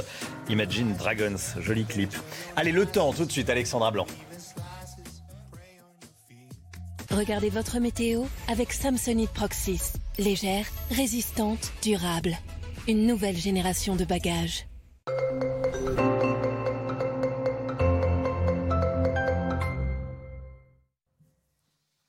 Encore des grêlons, encore des orages ces dernières heures. Alexandra, vous nous emmenez en Haute-Saône. hein. Oui, on a eu des orages principalement sur un bon quart nord-est avec, regardez ces images assez impressionnantes au programme de la grêle, des grêlons qui avaient une taille euh, peut-être, euh, vous le voyez ici, d'une petite balle de golf avec donc toujours des orages, toujours de l'instabilité et toujours beaucoup de grêle avec toujours ces conflits de masse d'air euh, qui s'enchaînent et donc conséquence, le temps va rester instable mais la bonne nouvelle c'est que ça va aller de mieux en mieux quand même. On a eu de la grêle également, vous le voyez, du côté de Dole dans le Jura. Image donc impressionnante. On a eu des trompes d'eau et avec ces trompes d'eau, eh bien, ces euh, balles de tennis qui tombaient, hein, notamment euh, du côté de Dole, avec donc ces images impressionnantes, notamment euh, sur le nord-est du pays. Alors au programme ce matin, le retour à un temps un petit peu plus clément. On retrouve néanmoins un temps assez mitigé entre le sud-ouest et le nord-est. Quelques orages actuellement au pied des Pyrénées. Et puis en remontant vers le nord-ouest ou encore en Méditerranée, le soleil est au rendez-vous avec le vent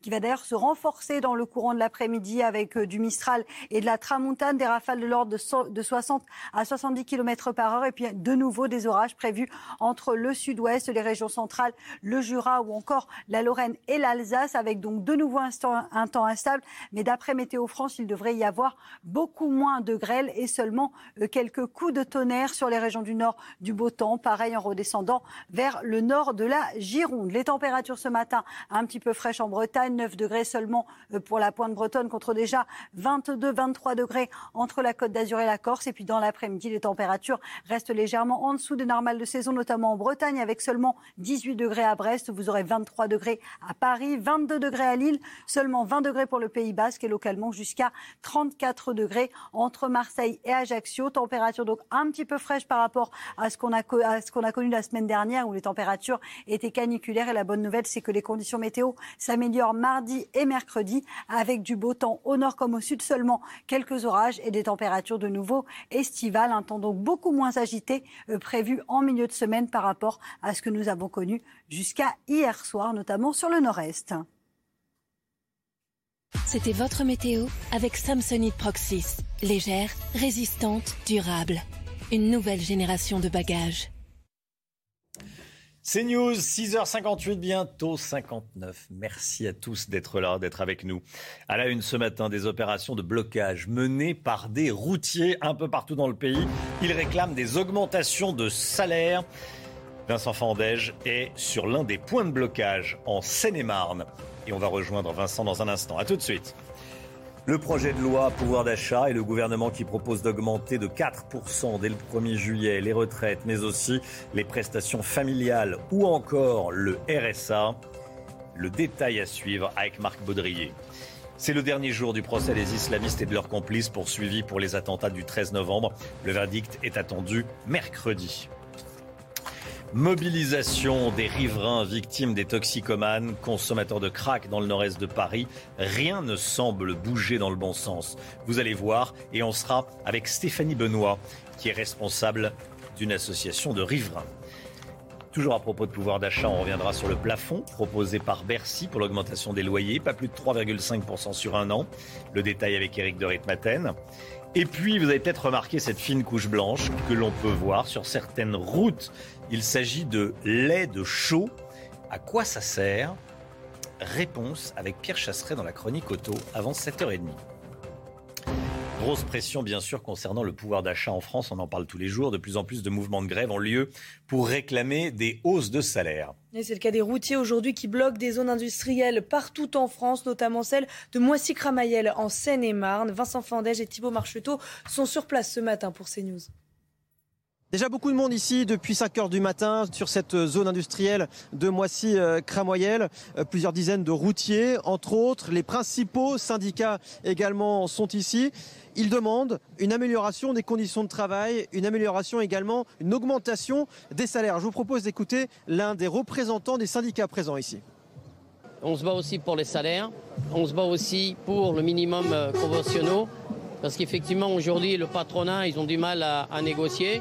C'est une action aujourd'hui euh, pour essayer de les réveiller. Maintenant, s'il en faut d'autres demain, on en fera d'autres demain. Voilà, je pense qu'on est, on est tous d'accord là-dessus. Cette opération de filtrage est un avertissement, nous disent-ils euh, ici. S'ils ne sont pas entendus, ils frapperont plus fort dès octobre prochain.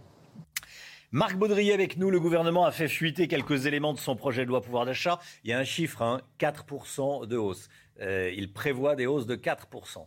Oui, alors 4% pour toute une série de prestations sociales. C'est euh, ce qui a été donné en tout cas à l'AFP. Euh, ce, ce dispositif sera Mmh. contenu dans le futur projet de loi pouvoir d'achat euh, qui sera rétroactif au 1er juillet. Alors parmi ces prestations qui vont être revalorisées et qui vont subir un petit coup de pouce, en tout cas c'est ce que proposera le gouvernement, euh, les pensions de retraite et d'invalidité des régimes de base, les prestations familiales, les minima sociaux, les revenus de solidarité active, l'allocation aux adultes handicapés, l'allocation de solidarité aux personnes âgées, vous voyez toute une série euh, d'éléments euh, qui s'ajoutera à d'autres euh, comme la hausse de 4% de la prime d'activité et le chèque inflation, le dégel des rémunérations de fonctionnaires, etc. Donc, euh, c'était une promesse du, candidat Macron, hein, et euh, elle euh, sera donc dé- déposée au début juillet au Conseil des ministres, et ça, elle entamera à ce moment-là un parcours du combattant assez redoutable à l'Assemblée. Il s'agit évidemment de lutter contre l'inflation, qui se pèsera entre 5 et 7% euh, d'ici la fin de l'année, enfin sur cette année 2022. Euh, et alors, conclusion, bah, si vous voulez, on a quand même une liste un peu à la Prévert de euh, mesures qui peuvent paraître un peu sans vision générale, sans cohérence. Ça va être extrêmement coûteux, 8 milliards d'euros d'ici avril 2022 et euh, 2023, l'année prochaine. 2023, pardon, 2023 l'année prochaine. Et euh, ce sera surtout euh, sans doute insuffisant puisque ce sont des mesures euh, parcellaires qui ne touchent pas tous les revenus. Merci Marc. Est-ce qu'Elisabeth Borne va réussir à former un gouvernement de coalition? Les négociations avec les présidents de groupe à l'Assemblée démarrent aujourd'hui et la tâche, c'est le moins qu'on puisse dire, s'annonce difficile, Chana. Et pour Adrien Quatennens, député LFI euh, du Nord, aucun arrangement avec la majorité n'est possible. Écoutez. Cela n'aurait aucun sens et participerait finalement de, des combines dont nous ne voulons pas. Donc nous lui avons dit, il n'y a pas d'arrangement possible. Nous avons un mandat, il est clair, celui d'être dans l'opposition. Et en démocratie, ça a du sens, c'est important, il faut chérir ça, euh, l'opposition. Et bien évidemment, nous allons être une opposition comme nous l'avons été ces cinq dernières années, une opposition non pas principielle, mais une opposition à chaque fois que les textes présentés par le gouvernement ne conviendraient pas à l'idée que nous nous faisons de l'intérêt général. Des terroristes islamistes du 13 novembre. Les accusés vont pouvoir euh, s'exprimer une dernière fois aujourd'hui euh, devant la Cour avant la délibération des magistrats. hein. Et les discussions vont ensuite durer deux jours dans un lieu tenu secret et placé sous surveillance. La Cour d'assises spéciale de Paris rendra son verdict mercredi après dix mois d'audience. Simon Guillain et Noémie Schulz. Dernière occasion de s'exprimer devant la cour d'assises. Ce matin, l'audience criminelle la plus longue de l'histoire est sur le point de s'achever. Alors que les plaidoiries des avocats de la défense se sont terminées vendredi soir, l'heure est au dernier mot des accusés. Ils pourront s'adresser aux magistrats, mais aussi garder le silence. Après neuf mois de procès et des audiences parfois éprouvantes, le président de l'association Life for Paris est soulagé. J'ai l'impression qu'on on a dit tout ce qu'il y avait à dire, tout ce qui devait être dit a été dit aussi, euh, à part le dernier mot des accusés et le verdict évidemment. Et, euh, et donc je, j'espère, en tout cas moi c'est mon sentiment, qu'il n'y a pas de regret à avoir à la fin de ce procès. On s'est donné le temps de faire les choses, on s'est créé un espace euh, très libre pour parler, euh, que ce soit les parties civiles, les accusés, les avocats.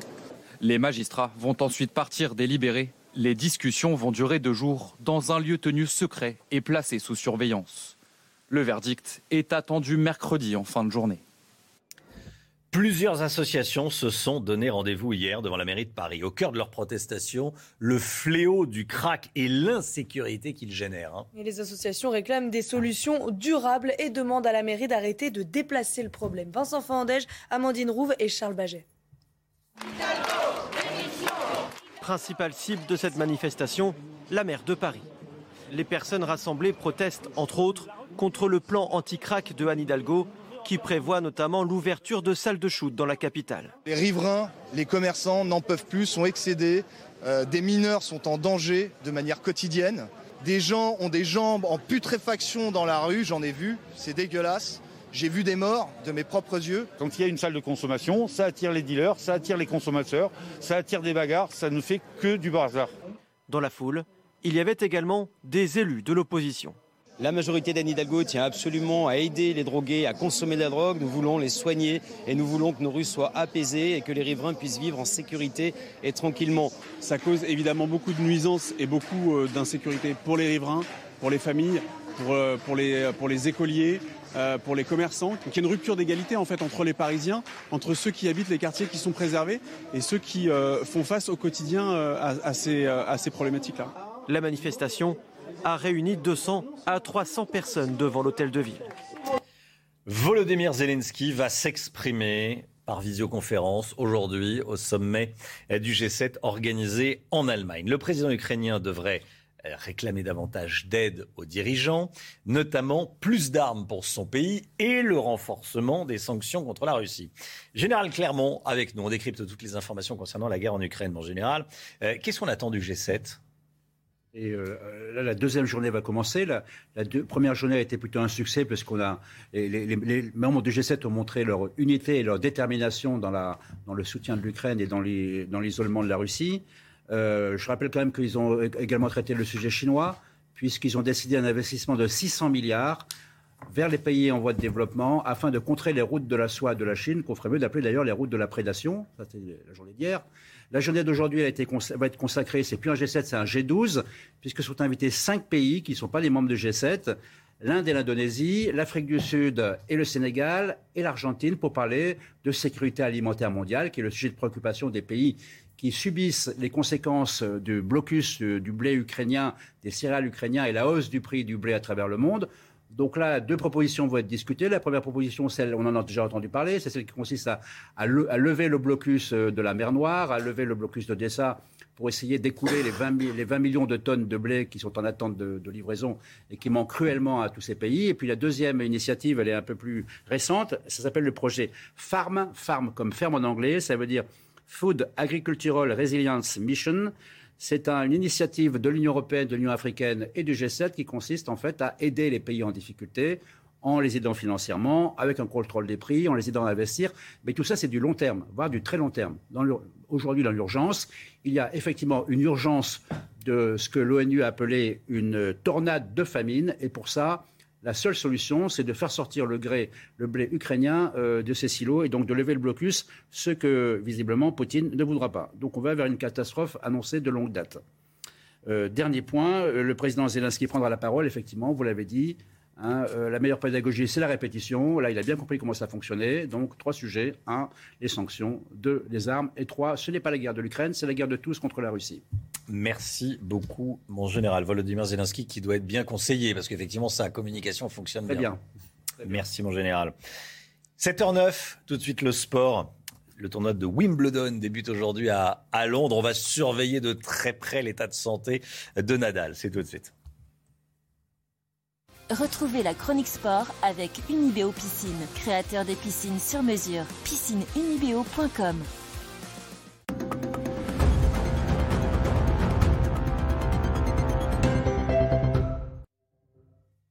Wimbledon débute aujourd'hui à Londres. L'état de santé donc de Rafael Nadal va être scruté de près. L'Espagnol qui se veut rassurant avant son premier tour demain. Et si je suis là, c'est que ça va mieux, sinon je ne serais pas présent, a-t-il dit en conférence de presse. Le dernier vainqueur de Roland Garros a subi des injections légales au pied gauche.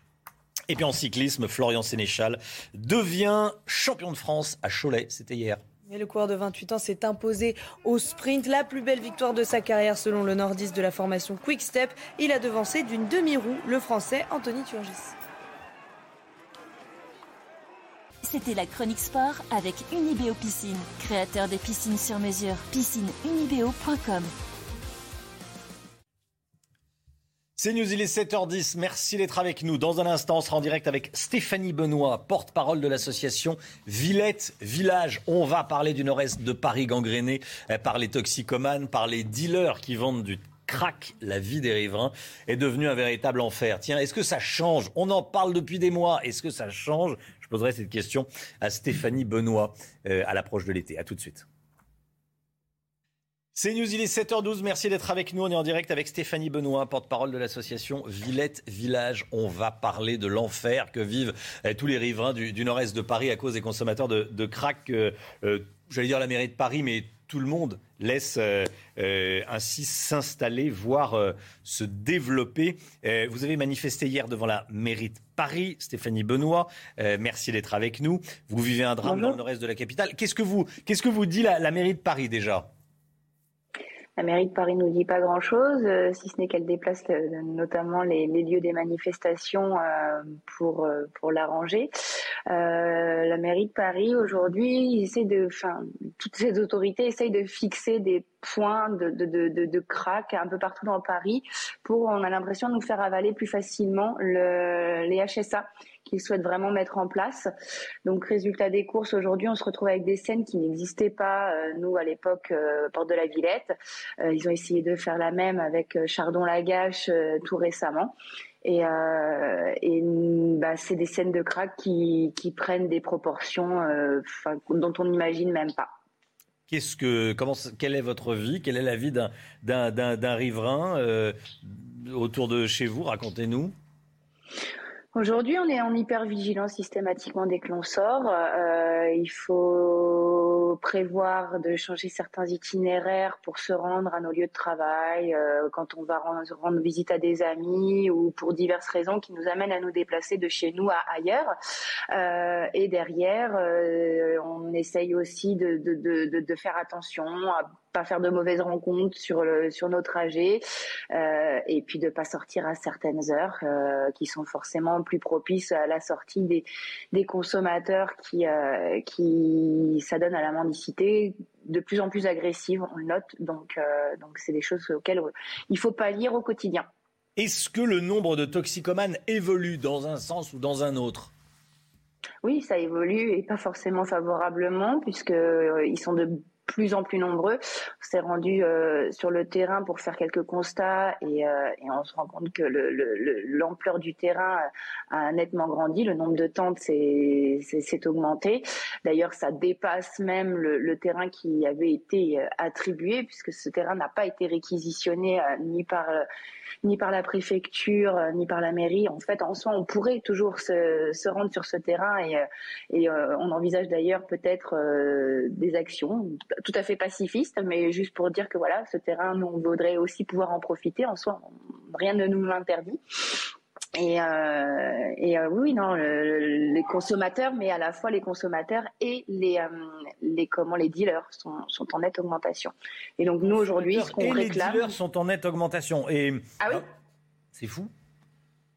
Et j'allais dire, qu'est-ce qui se passe, par exemple, si vous appelez la police, qu'est-ce qui se passe? Il y a un équipage qui vient, mais c'est comme Bah, vider la, la mer avec une petite cuillère?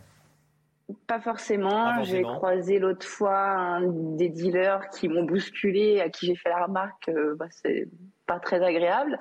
Il y en a un qui a ouvert son blouson avec une arme à l'intérieur. Et j'ai appelé la police et on m'a dit que c'était pas d'une, c'était pas une urgence. Ah oui. Je ne sais pas ce que sont les urgences. C'est-à-dire que vous avez fait une remarque à quelqu'un qui était un dealer de drogue. Il ouvre son blouson, il y avait un pistolet. Il vous a montré un pistolet. Vous appelez la police et on vous dit madame, c'est pas une urgence. euh, bon, on a d'autres chats à fouetter. Exactement. Exactement. Donc on ne sait pas. Autre fois, euh, la semaine, ça la semaine dernière, euh, on s'était vu il y a pas longtemps en plateau. euh, La semaine dernière, je monte la bretelle du périph. Sur le périph, il y a un, un individu euh, à 8 heures du matin, donc aux heures de pointe, euh, pieds nus, en complètement désorienté, et qui s'est jeté sur la fenêtre de ma voiture, qui a mis un énorme coup, m'a suivi. J'étais obligée de faire avancer devant pour pas qu'il m'expose la vitre de la voiture. Là encore, on m'a dit d'appeler le 3430. On m'a envoyé sur un commissariat qui n'était bien sûr pas du tout concerné. Donc voilà. C'est des 20 minutes de téléphone qu'on passe. Et c'est, on, on vit un peu l'invraisemblable. Donc les- aujourd'hui, les, autorités réclame- vous disent euh, débrouillez-vous, quoi. c'est ça. Donc c'est pour ça qu'aujourd'hui, on réclame officiellement un rendez-vous avec Monsieur Darmanin. D'accord. Donc ce matin, vous dites à- au ministre de l'Intérieur, on veut prendre rendez-vous avec vous, on veut que ce soit vous qui gériez ce dossier. Exactement, parce que c'est quand même ce même ministre de l'Intérieur à l'époque qui a pris la décision de les déplacer ici, qui a pris la décision de, de- les déplacer porte de la Villette, du moins, et qui nous a laissé entendre que ça devait durer quelques jours, voire quelques heures. Euh, Ça va, ça fait neuf mois. Ça fait neuf mois depuis le 24. Donc, Et puis, euh, madame, madame, vous n'avez pas besoin de vous justifier. Tout le monde a droit à la sécurité et vous n'avez pas droit à cette sécurité dans le nord-est de Paris au vu de ce que vous racontez. Je- les, les- les téléspectateurs de CNews sont comme moi. Euh, abasourdis, euh, euh, les bras nous en tombent quand on entend ce que ce qu'on entend. Euh, vous réclamez des indemnités à la mairie ou à l'État également ou pas? Oui, mais parce que il il faut savoir que les commerçants subissent une énorme perte de chiffre d'affaires. Nous, en tant que riverains, nos copropriétés, on se voit dans l'obligation de les sécuriser, donc de mettre des systèmes de vidéosurveillance, des doubles SAS, euh, euh, des systèmes, qui, visent justement à essayer de garantir un peu plus la sécurité de nos immeubles, parce que les, toxicomanes, on les voit monter dans nos étages, monter jusqu'à nos appartements. On a eu le cas de Violaine, une jeune femme qui s'est fait étrangler dans son entrée d'appartement. Heureusement, voilà, a eu la vie sauve, mais euh, oui, il Oui, fallu de oui, par chance. Oui, oui, oui. Ça veut dire qu'on risque Donc- sa vie euh, à, à chaque coin de rue. Enfin, le matin, ce que vous nous décrivez le matin euh, quand vous allez travailler, personne n'a envie de, de se faire agresser dans sa voiture quand il part travailler. Non, non, non, mais je pense que personne, et surtout pas, euh, surtout pas les décisionnaires, qui ont pris, euh, qui ont pris ces, ces mesures de, de déplacement et euh, pensant, pensant que euh, il n'y avait pas de riverains aux abords, ce qui est une, euh, une absurdité totale parce que j'en suis la preuve et beaucoup d'autres de, de mes collègues de l'association, mais aussi de mes voisins, de mes riverains, des commerçants que je fréquente quotidiennement, le, le sont. Merci beaucoup Stéphanie Benoît. On a entendu votre appel, euh, donc euh, envoyé adressé au, au ministre de l'Intérieur. Ça lui arrivera forcément, puisque On c'est sur un, sur, un, mé- sur un média euh, national qui est, qui est CNews. Euh, lancer cet appel dans, donc dans la matinale. Donc le ministre de l'Intérieur, ou en tout cas quelqu'un de son, de son cabinet, vous, vous contactera dans les, dans les prochaines heures. Vous allez voir. Et, et on va suivre, bien sûr, on, on suit ce, ce dossier. Merci beaucoup Stéphanie Benoît et, bon courage à vous et bonne journée quand même. Merci d'avoir été en direct avec bonne nous ce matin dans, dans la matinale. C'est l'heure du point info, il est 7h19 avec Chanel Housteau.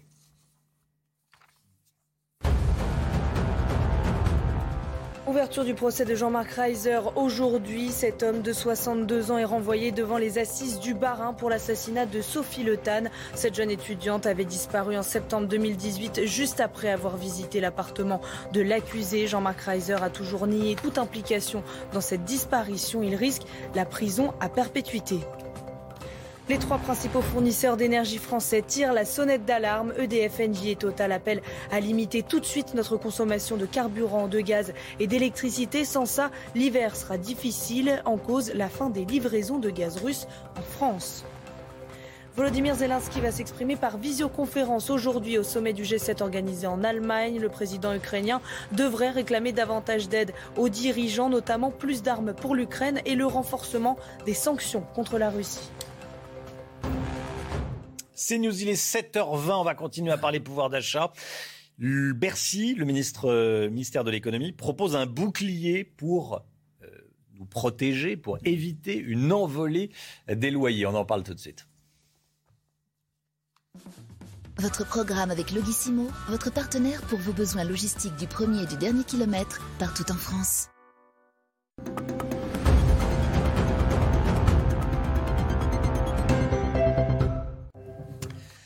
Bercy propose donc une mesure pour aider les locataires. Le gouvernement va fixer, en tout cas veut le faire, un plafond pour limiter les hausses de loyer. Bercy propose un plafond de 3,5%, pas plus sur un an. Éric de Reitmaten, euh, comment compte-t-il s'y prendre et quelle est la proposition exacte? Exact, c'est une proposition qui sera dans le projet de, de loi de finances rectificative bientôt, donc c'est dans le cadre bien sûr de la loi pouvoir d'achat. Alors qu'est-ce qui va se passer? Bloquer les loyers pas vraiment bloqué, disons. C'est pas vraiment un gel, c'est un plafond 3,5%. Vous savez quand on est propriétaire, tous les ans, à la date anniversaire du bail, on peut augmenter euh, le loyer. Ça s'appelle l'IRL, c'est euh, l'indice de référence des loyers, et ça suit l'inflation moins la hausse du, prix du tabac. Donc, vous voyez, on n'est pas loin de l'inflation. Et là, j'ai eu hier Bercy, il me disait que cette IRL, qui est déjà à 2,5% au premier trimestre, donc c'est déjà important va peut-être monter à 5,5%, avec peut-être des pics encore au-delà. Mais oui, c'est normal puisque l'inflation est en train de galoper. Selon l'INSEE, on pourrait atteindre 5,9 voire 6% en fin d'année. Donc ce plafond, ça permettrait aux propriétaires d'augmenter les loyers, mais plafonner à 3,5%. Et si c'est dans la loi de finances rectificative, c'est parce que l'État va augmenter les APL, l'aide personnalisée au logement, elle va elle aussi augmenter de 3,5%. Comme ça, eh bien, les bailleurs sociaux pourront aussi augmenter leur loyer. Mais alors vous me dire pourquoi pas avoir gelé tout simplement, ça aurait été plus ça. Non, parce que ça bloquerait à ce moment-là les investissements. Et deuxièmement, les personnes les plus modestes qui ont souvent des biens en- mis en location pour pouvoir avoir un complément de retraite, ces personnes seraient pénalisées à leur tour. Donc voilà, ça sera un plafond, je précise, je termine par là, pour les six, pour les six mois qui arrivent sur 2022, puis les six mois de 2023, donc ça veut dire un an entre le 30 juin, bientôt, enfin le 1er juillet 2022 et le 30 juin 2023. C'était votre programme avec Logissimo, votre partenaire pour vos besoins logistiques du premier et du dernier kilomètre partout en France. Dans un instant, l'automobile avec euh, Pierre Chasseret. On va parler de ces routes qui sont recouvertes d'une fine couche blanche. Pourquoi? Réponse dans un instant. À tout de suite. 7h25, on accueille Pierre Chasseret. Bonjour Pierre. Bonjour Romain. Vous l'avez peut-être remarqué ces derniers jours, certaines routes sont recouvertes d'une fine couche blanche et on en parle avec vous Pierre. Et oui, alors c'est c'est un phénomène, c'est un phénomène qui va arriver progressivement. Ça arrive quand? Au moment notamment où il y a des fortes chaleurs sur la route. Alors on l'a peut-être observé pendant la récente canicule. Vous avez donc le, le bitume qui chauffe et en chauffant, ça fait remonter le liant. Ça s'appelle le ressuage. Alors ça fait remonter tout ce noir. Et d'ailleurs, on s'en aperçoit bien quand il fait très chaud. Ça fait des petites bulles un peu comme du goudron. Et quand on roule dessus, eh bien usure pré- euh, prématurée de nos pneumatiques, usure prématurée de la route et derrière une perte d'adhérence potentielle du véhicule. Donc qu'est-ce qu'on fait depuis maintenant 2019 On applique, et on va le voir de plus en plus, du lait de chaux, en fait, qui rend nos routes légèrement blanches. On répand du lait de chaux sur les zones de remontée de bitume. Ça permet de limiter la montée en température de la route et donc de préserver la route. C'est une technique plus récente. Elle est donc plus efficace et beaucoup moins dangereuse pour les utilisateurs. Le ressuage. C'est la technique. C'est la technique. C'est cette technique qui- consiste à mettre de la chaux. Hein, c'est ça. hein. Oui, c'est pour Ressuage. limiter le ressuage, c'est la remontée de bitume et pour limiter ce ressuage, on répand de Ah la oui, chaux. d'accord. Euh, on utilisait parfois des petits gravillons aussi. Hein. Ouais. Alors avant, c'était comme ça. Quand ça remontait, ces plaques de bitume noires chaudes, on jetait des gravillons dessus et puis ça rentrait, ça pénétrait la route et ça permettait donc de, de, de, de garantir une meilleure pérennisation de notre route. Problème, c'était très dangereux, c'était très contraignant aussi et puis il y avait une perte d'adhérence, notamment de nos amis motards. C'était extrêmement dangereux. Donc on a choisi cette technique par le lait chaud qui semble s'imposer sur la France. Et pour les voitures ou même pour l'environnement, est-ce qu'il y a des conséquences si on roule sur ces routes blanchies à la chaux Alors d'un point de vue environnemental, rien comme euh, question. hein. Ouais, mais non, pas de problème environnemental. C'est plutôt bon dans le contexte actuel, puisque la chaux revient un petit peu à la mode, au contraire.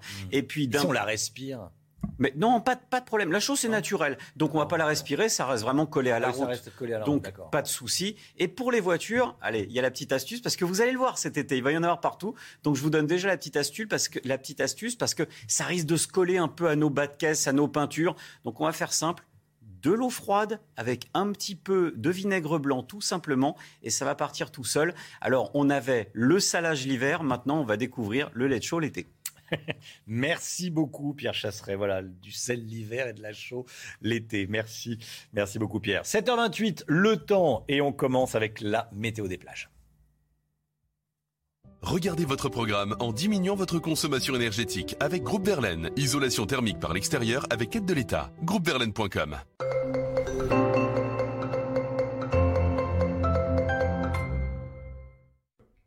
Votre météo des plages avec encore une ambiance bien instable sur les côtes de la Manche. Quelques nuages accompagnés d'averses, mais aussi de quelques éclaircies dans l'eau. Des températures de 18 à 20 degrés. Vous aurez du soleil entre Noirmoutier et La Baule avec une température de l'eau à 18 degrés. Du soleil aussi euh, à Royan, où il fera 21 degrés, 23 à Lacano et à Arcachon avec une alternance de nuages et d'éclaircies. Il fera 22 dans l'eau à Saint-Jean-de-Luz. Un peu plus de chaleur sur les bords de la Méditerranée. Il fera 30 degrés à Argelès et à Valras et jusqu'à 32 degrés à Palavas avec un indice UV de 10. Dirigeons-nous vers la Côte d'Azur ou encore la Corse où il fera entre 31 et 33 degrés. Vous avez regardé votre programme en diminuant votre consommation énergétique avec Groupe Verlaine. Isolation thermique par l'extérieur avec aide de l'État. Groupeverlaine.com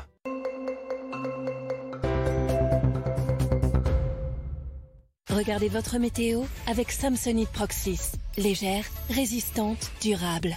Une nouvelle génération de bagages.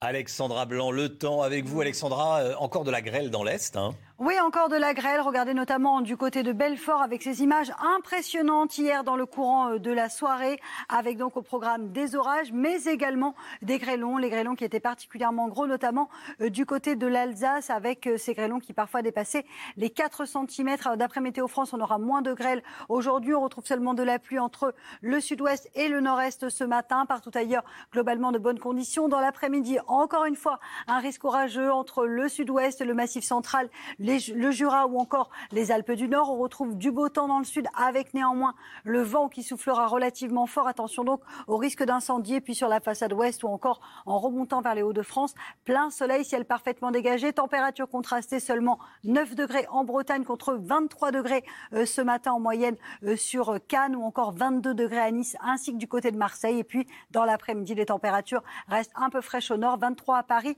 22 à Lille, seulement 18 degrés pour la pointe bretonne contre 34 degrés sous le soleil de Marseille ou encore d'Aix-en-Provence. C'était votre météo avec Samsonite Proxys. Légère, résistante, durable. Une nouvelle génération de bagages. C'est News, bienvenue à tous. Merci d'être avec nous à la une ce matin. Le début aujourd'hui du procès de Jean-Marc Rézère pour l'assassinat de Sophie Le Tan, cette étudiante, étudiante de 20 ans qu'il avait attirée chez lui par le biais d'une fausse annonce immobilière. Noémie Schulz, en direct de Strasbourg, avec nous. tout de suite, Noémie. Alerte sur les prix de l'énergie pour la rentrée. Les trois plus grands producteurs français nous demandent de faire de gros efforts. Qu'êtes-vous prêt à faire pour réduire votre consommation d'énergie? On vous a posé la question. 627 atteintes à la laïcité entre décembre et mars dernier. Il y a de plus en plus de ports de tenues religieuses dans les écoles. Le détail à suivre. Ouverture aujourd'hui donc du procès de Jean-Marc Reiser. Cet homme de 62 ans est renvoyé devant les assises du Barin pour l'assassinat de Sophie Le Tan. Cette étudiante avait disparu en septembre 2018, juste après avoir visité l'appartement de l'accusé. On retrouve Noémie Schulz en direct de Strasbourg. Noémie, le procès doit s'ouvrir cet après-midi, près de 4 ans après les faits.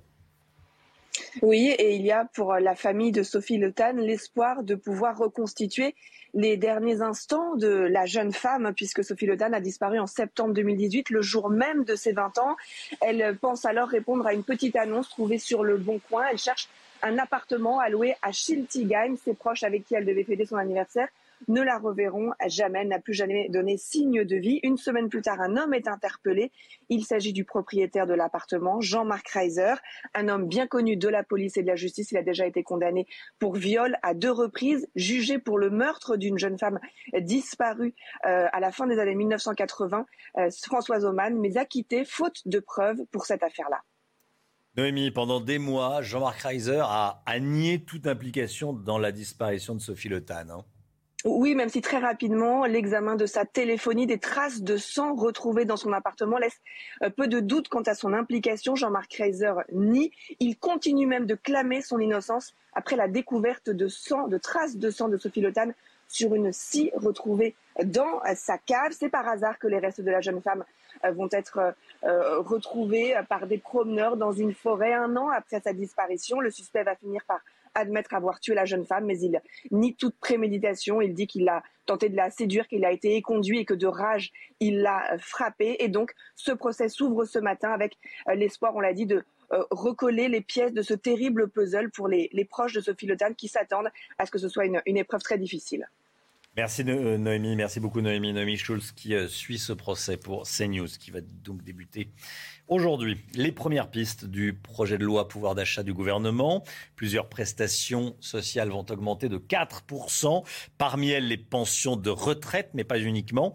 Également les prestations familiales. Regardez le, RSA, l'allocation adulte handicapé, l'association, l'allocation de solidarité aux personnes âgées.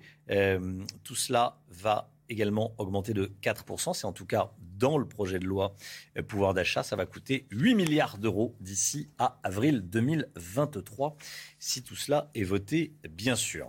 Les trois principaux fournisseurs d'énergie français tirent la sonnette d'alarme. EDF, Engie et Total appellent à limiter tout de suite notre consommation de carburant, de gaz et d'électricité. Sans ça, l'hiver sera difficile, notamment à cause de l'arrêt des livraisons de gaz russes en France. Et comme tous les matins, on vous consulte dans la matinale. Et ce matin, on vous pose cette question. Qu'êtes-vous prêt à faire pour réduire votre consommation d'énergie? Écoutez vos réponses, c'est votre avis.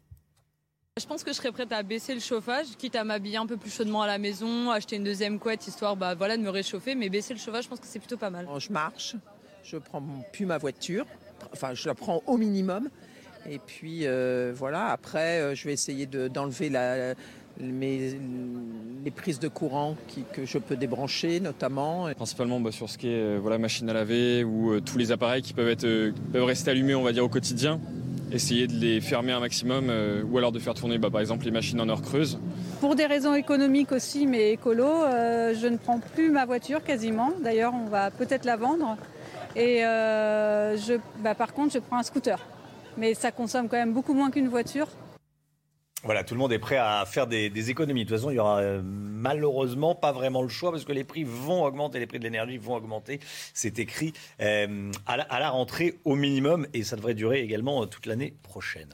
Est-ce qu'Elisabeth Borne va réussir à former un gouvernement de coalition? Les négociations avec les présidents de groupe de l'Assemblée démarrent aujourd'hui. La tâche s'annonce pour le moins difficile. Et pour François Bayrou, il faut plutôt miser sur un gouvernement de bonne volonté. Écoutez. Je pense que le président de la République n'a pas du tout euh, l'idée que les coalitions vont devenir possibles. Il n'a pas du tout l'idée que, euh, que, les, de nouveaux contrats vont être... Je ne crois pas. Peut-être euh, le sens de la persuasion va faire bouger les choses. Je dis que je n'y crois pas. En revanche, ce à quoi je crois, je vais reprendre les termes que j'ai utilisés parce que il me semble que ça ressemble à ça. Je crois à un gouvernement des bonnes volontés, et je crois aux majorités d'idées. 627 signalements pour atteinte à la laïcité dans l'éducation nationale, signalements faits en quatre mois seulement, hein, entre décembre 2021 et mars 2022. Et parmi ces signalements, le port de tenues religieuses à l'école, au collège ou au lycée, il est en hausse de 7% par rapport au trimestre précédent. Thomas Chama. Malgré leur interdiction depuis la loi de 2004, le port de signes religieux ostentatoires progresse dans les établissements scolaires. Selon le ministre de l'Éducation nationale, la part des tenues cultuelles dans le total des atteintes à la laïcité a augmenté, avec 139 cas recensés entre décembre 2021 et mars 2022. Un chiffre en hausse de 7% par rapport au trimestre précédent ces vêtements-là euh, sont portés pour des raisons euh, identitaires, sous l'influence, comme je le disais, d'une idéologie, mais d'une idéologie qui est dictée à travers les réseaux sociaux. Il y a l'effet de groupe. Au total, avec 627 signalements, le nombre d'atteintes à la laïcité dans les écoles est stable. Ce nombre est à relativiser par rapport aux 10 euh, ou 12 millions d'élèves, mais on tient compte uniquement des cas qui sont remontés. Or, il faut bien savoir que de nombreux cas ne sont pas remontés. Les chiffres réels sont beaucoup plus élevés que cela. Et il faut bien comprendre aussi que les offensives qui sont menées sont des élèves qui se disent de confession musulmane, mais qui en fait adhèrent à une, une interprétation extrémiste de l'islam. Le ministre de l'Éducation nationale promet une évaluation désormais mensuelle de ces phénomènes à partir de la rentrée. Les orages, les orages n'en finissent plus. On a l'impression qu'ils sont de plus en plus violents. On en parle évidemment dans la météo avec vous, Alexandra Blanc.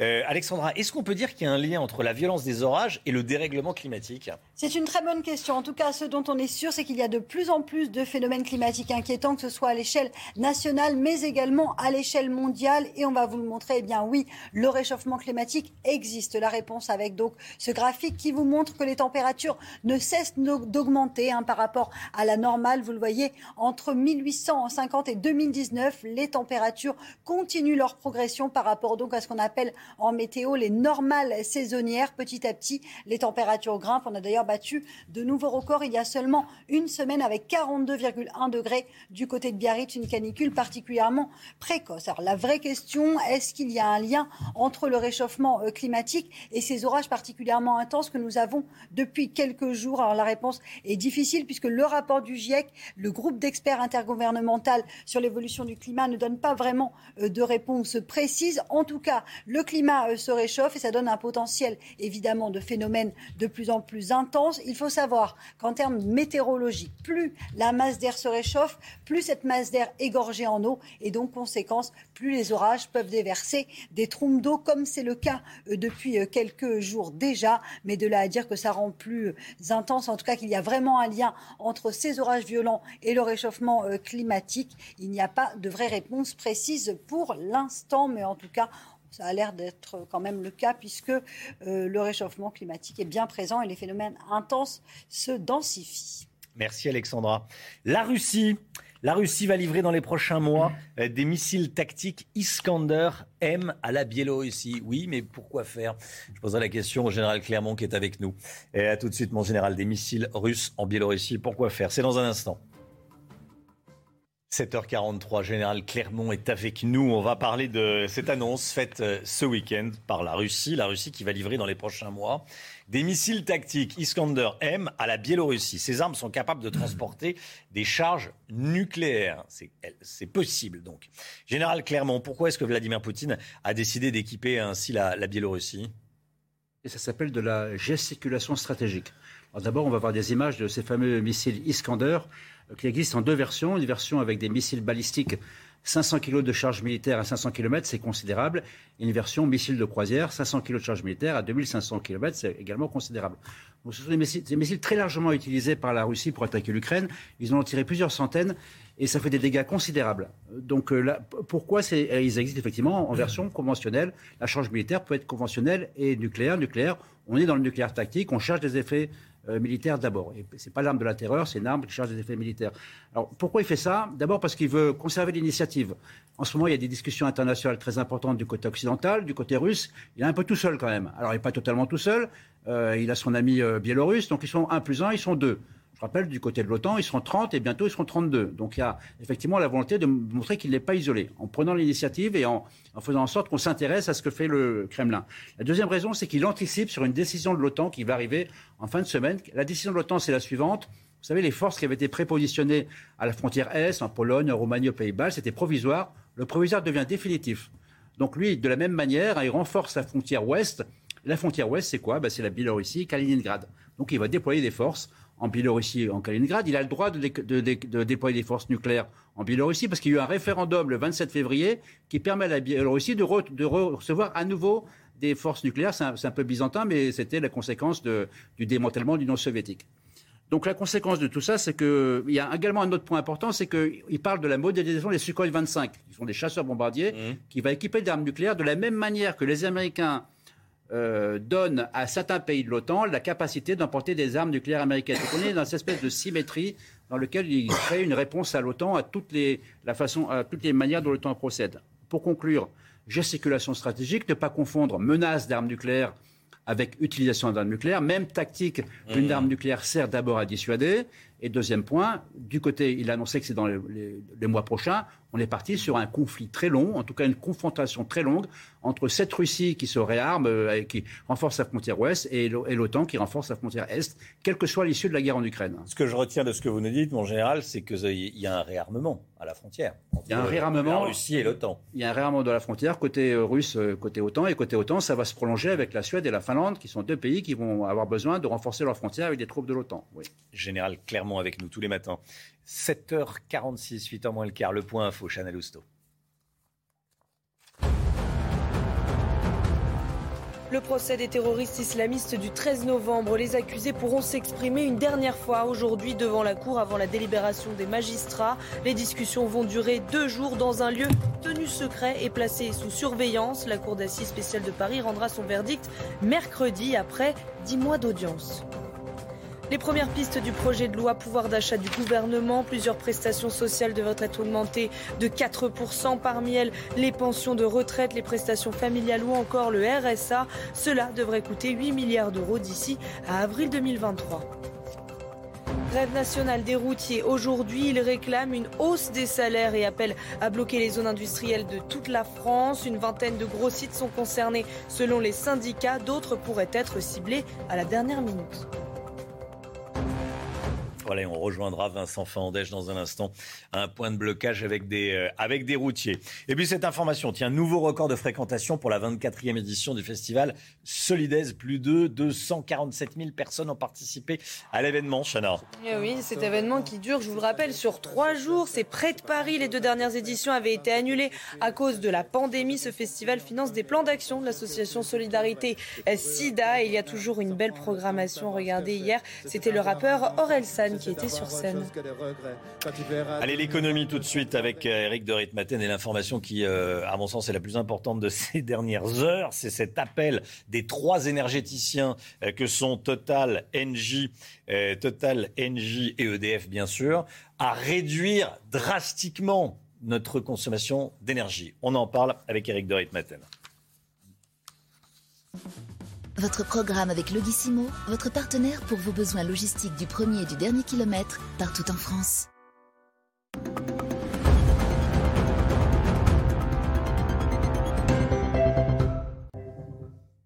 On n'avait pas vu un, tel appel à réduire notre consommation d'énergie et, un tel retour à la chasse au gaspillage euh, depuis 1973, après le choc pétrolier. Eric de Ritmaten, vous nous dites qu'il faut réduire notre consommation tout de suite? Et oui, sinon on ne passera pas l'hiver, hein, si on peut le dire comme ça. Mm. Alors cette chasse au gaspillage, ça dit rien aux plus jeunes, mais il faut pas oublier qu'il y a eu un choc pétrolier terrible en 73. Après, il y en a eu un autre un peu plus tard, ce qui fait qu'il y a une campagne de publicité incroyable. Je m'en souviens, j'étais gamin à l'époque. En 79, toutes les télévisions diffusaient des spots chasse au gaspillage, il y avait même des autocollants sur les vitres arrière euh, des voitures. Hein, C'était la grande mode. Eh ben, on a l'impression qu'on est en train de revenir à cela. Les trois producteurs d'énergie en France, euh, Total Energy, EDF, Engie pour le gaz, disent attention il faut un effort collectif et massif tout de suite, immédiatement, c'est ce qu'ils disent. Sinon, eh bien, on va devoir acheter euh, l'énergie au prix fort parce que cette énergie va continuer de flamber. Et le gros problème, c'est qu'il va y avoir un risque pour la cohésion sociale en France. Les plus modestes euh, auront du mal parce que on va pas continuer indéfiniment à subventionner le prix de l'énergie. C'est ça le risque. Surtout qu'aujourd'hui, si vous voulez, l'effort est collectif. Même en Allemagne, il faut pas oublier qu'en Allemagne, le chancelier Olaf Scholz a demandé aux consommateurs de réduire la température de leur douche ou de leur bain. Vous vous rendez compte jusqu'où on va. Alors en France, qu'est-ce qui va se passer? C'est le civisme, tout simplement. Le civisme, bah voilà, c'est un mot clé aujourd'hui. Si on pouvait être civique, limiter les machines à laver, est-ce qu'on est prêt à le faire? Réduire la climatisation, éteindre les lumières inutiles, la vitrine des magasins par exemple, réduire la température des ballons d'eau chaude. Et il faut le faire tout de suite parce que je le disais, euh, l'hiver arrive. Le problème c'est qu'en France, on peut stocker du gaz, on peut en importer aujourd'hui, mais les centres de stockage de gaz sont pas à fond. On pourrait mettre 100%, ils ne le sont pas. Pourquoi ils ne le sont pas? C'est parce qu'on consomme trop d'énergie en été, en ce moment. Et donc bah, l'énergie qu'on achète, on l'utilise tout de suite. Alors que si on mmh. réduisait la consommation consommation, on pourrait donc remplir nos centres de stockage et pouvoir affronter l'hiver plus sereinement. Même la production issue des barrages est menacée, Eric? Alors oui, c'est vraiment une conjonction des, étoiles, hein, une mauvaise conjonction. Elles ne sont pas alignées, nos étoiles, actuellement. C'est vraiment le problème. Les niveaux des barrages sont très très bas parce qu'il a fait trop chaud, il y a la sécheresse.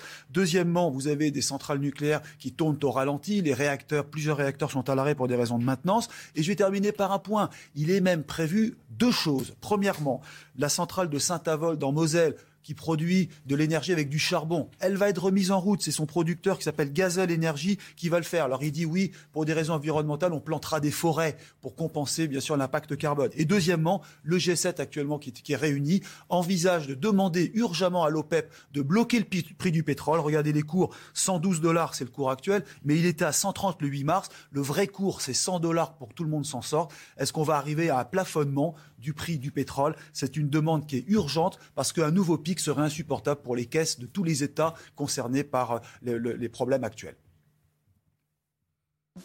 C'était votre programme avec Logissimo, votre partenaire pour vos besoins logistiques du premier et du dernier kilomètre partout en France.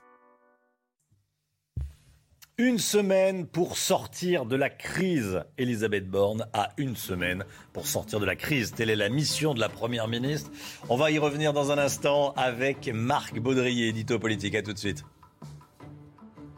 7h53. Elisabeth Borne a une semaine pour sortir de la crise. Une lourde pression pèse sur ses épaules, Marc Baudrier. Hein. Oui, dans son entourage, Romain, on lui, conseille, on lui conseillait beaucoup de se euh, séparer à Emmanuel Macron, de se séparer de son Premier ministre. Évidemment, il a fait l'inverse, il la garde. Et dès aujourd'hui, Elisabeth Borne va recevoir les présidents de groupes parlementaires. Elle commencera par celui de la majorité présidentielle. Et puis, elle recevra les autres d'ici mercredi. Ça va l'occuper. Et puis, euh, mercredi, en fin de semaine, euh, nous aurons l'annonce d'un nouveau gouvernement, un gouvernement d'action, dit avec euh, un mini remaniement. Donc, euh, un, ce sera une semaine extrêmement chargée pour Elisabeth Borne. Pourquoi ce choix d'Elisabeth Borne? Alors, il n'était pas du tout évident ce choix parce que euh, au départ, Emmanuel Macron l'avait euh, choisi pour conduire avec une majorité large des réformes assez techniques. C'est un profil techno, pas du tout politique, qui est habitué aux négociations avec les pouvoirs sociaux, mais pas du tout aux combinaisons euh, de partis politiques à l'Assemblée nationale. et donc, c'était un risque de changer ce premier ministre pour Emmanuel Macron. Il y avait un risque de déstabilisation de la l'équipe gouvernementale, déstabilisation de la majorité à la Chambre aussi. Il y avait une incertitude euh, et euh, le gouvernement est sous pression de l'opinion. Et donc c'est un défi de grande ampleur pour Elisabeth Borne, évidemment. Macron teste, gagne du temps. Euh, il sera toujours temps de changer plus tard si jamais c'est un désastre et que l'opinion continue de bouder euh, le Premier ministre et le Président de la République. Conclusion, elle a passé la période d'essai, Elisabeth Borne, mais elle reste en CDD. Elle n'est pas du tout encore assurée d'obtenir son CDI au gouvernement. Merci beaucoup, Marc Baudrier. 8h15, soyez là. Laurence Ferrari recevra Fabien Roussel, secrétaire national du Parti communiste. Fabien Roussel, invité de Laurence Ferrari, 8h15, dans la matinale. Comme tous les matins, l'instant musique, réveil en musique. Ce matin, on vous propose euh, d'écouter Sharks d'Imagine Dragons. Le clip met en scène le braquage d'un casino à Las Vegas. C'est vendredi que le groupe de rock sortira son nouvel, son nouvel album. Regardez.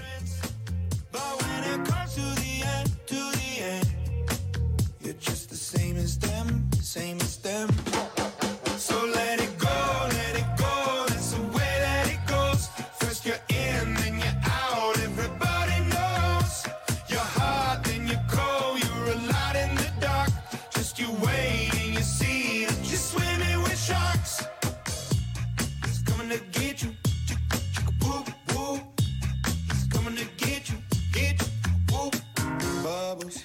7h56, le temps tout de suite, Alexandra Blanc. Regardez votre météo avec Samsonite Proxys. Légère, résistante, durable. Une nouvelle génération de bagages.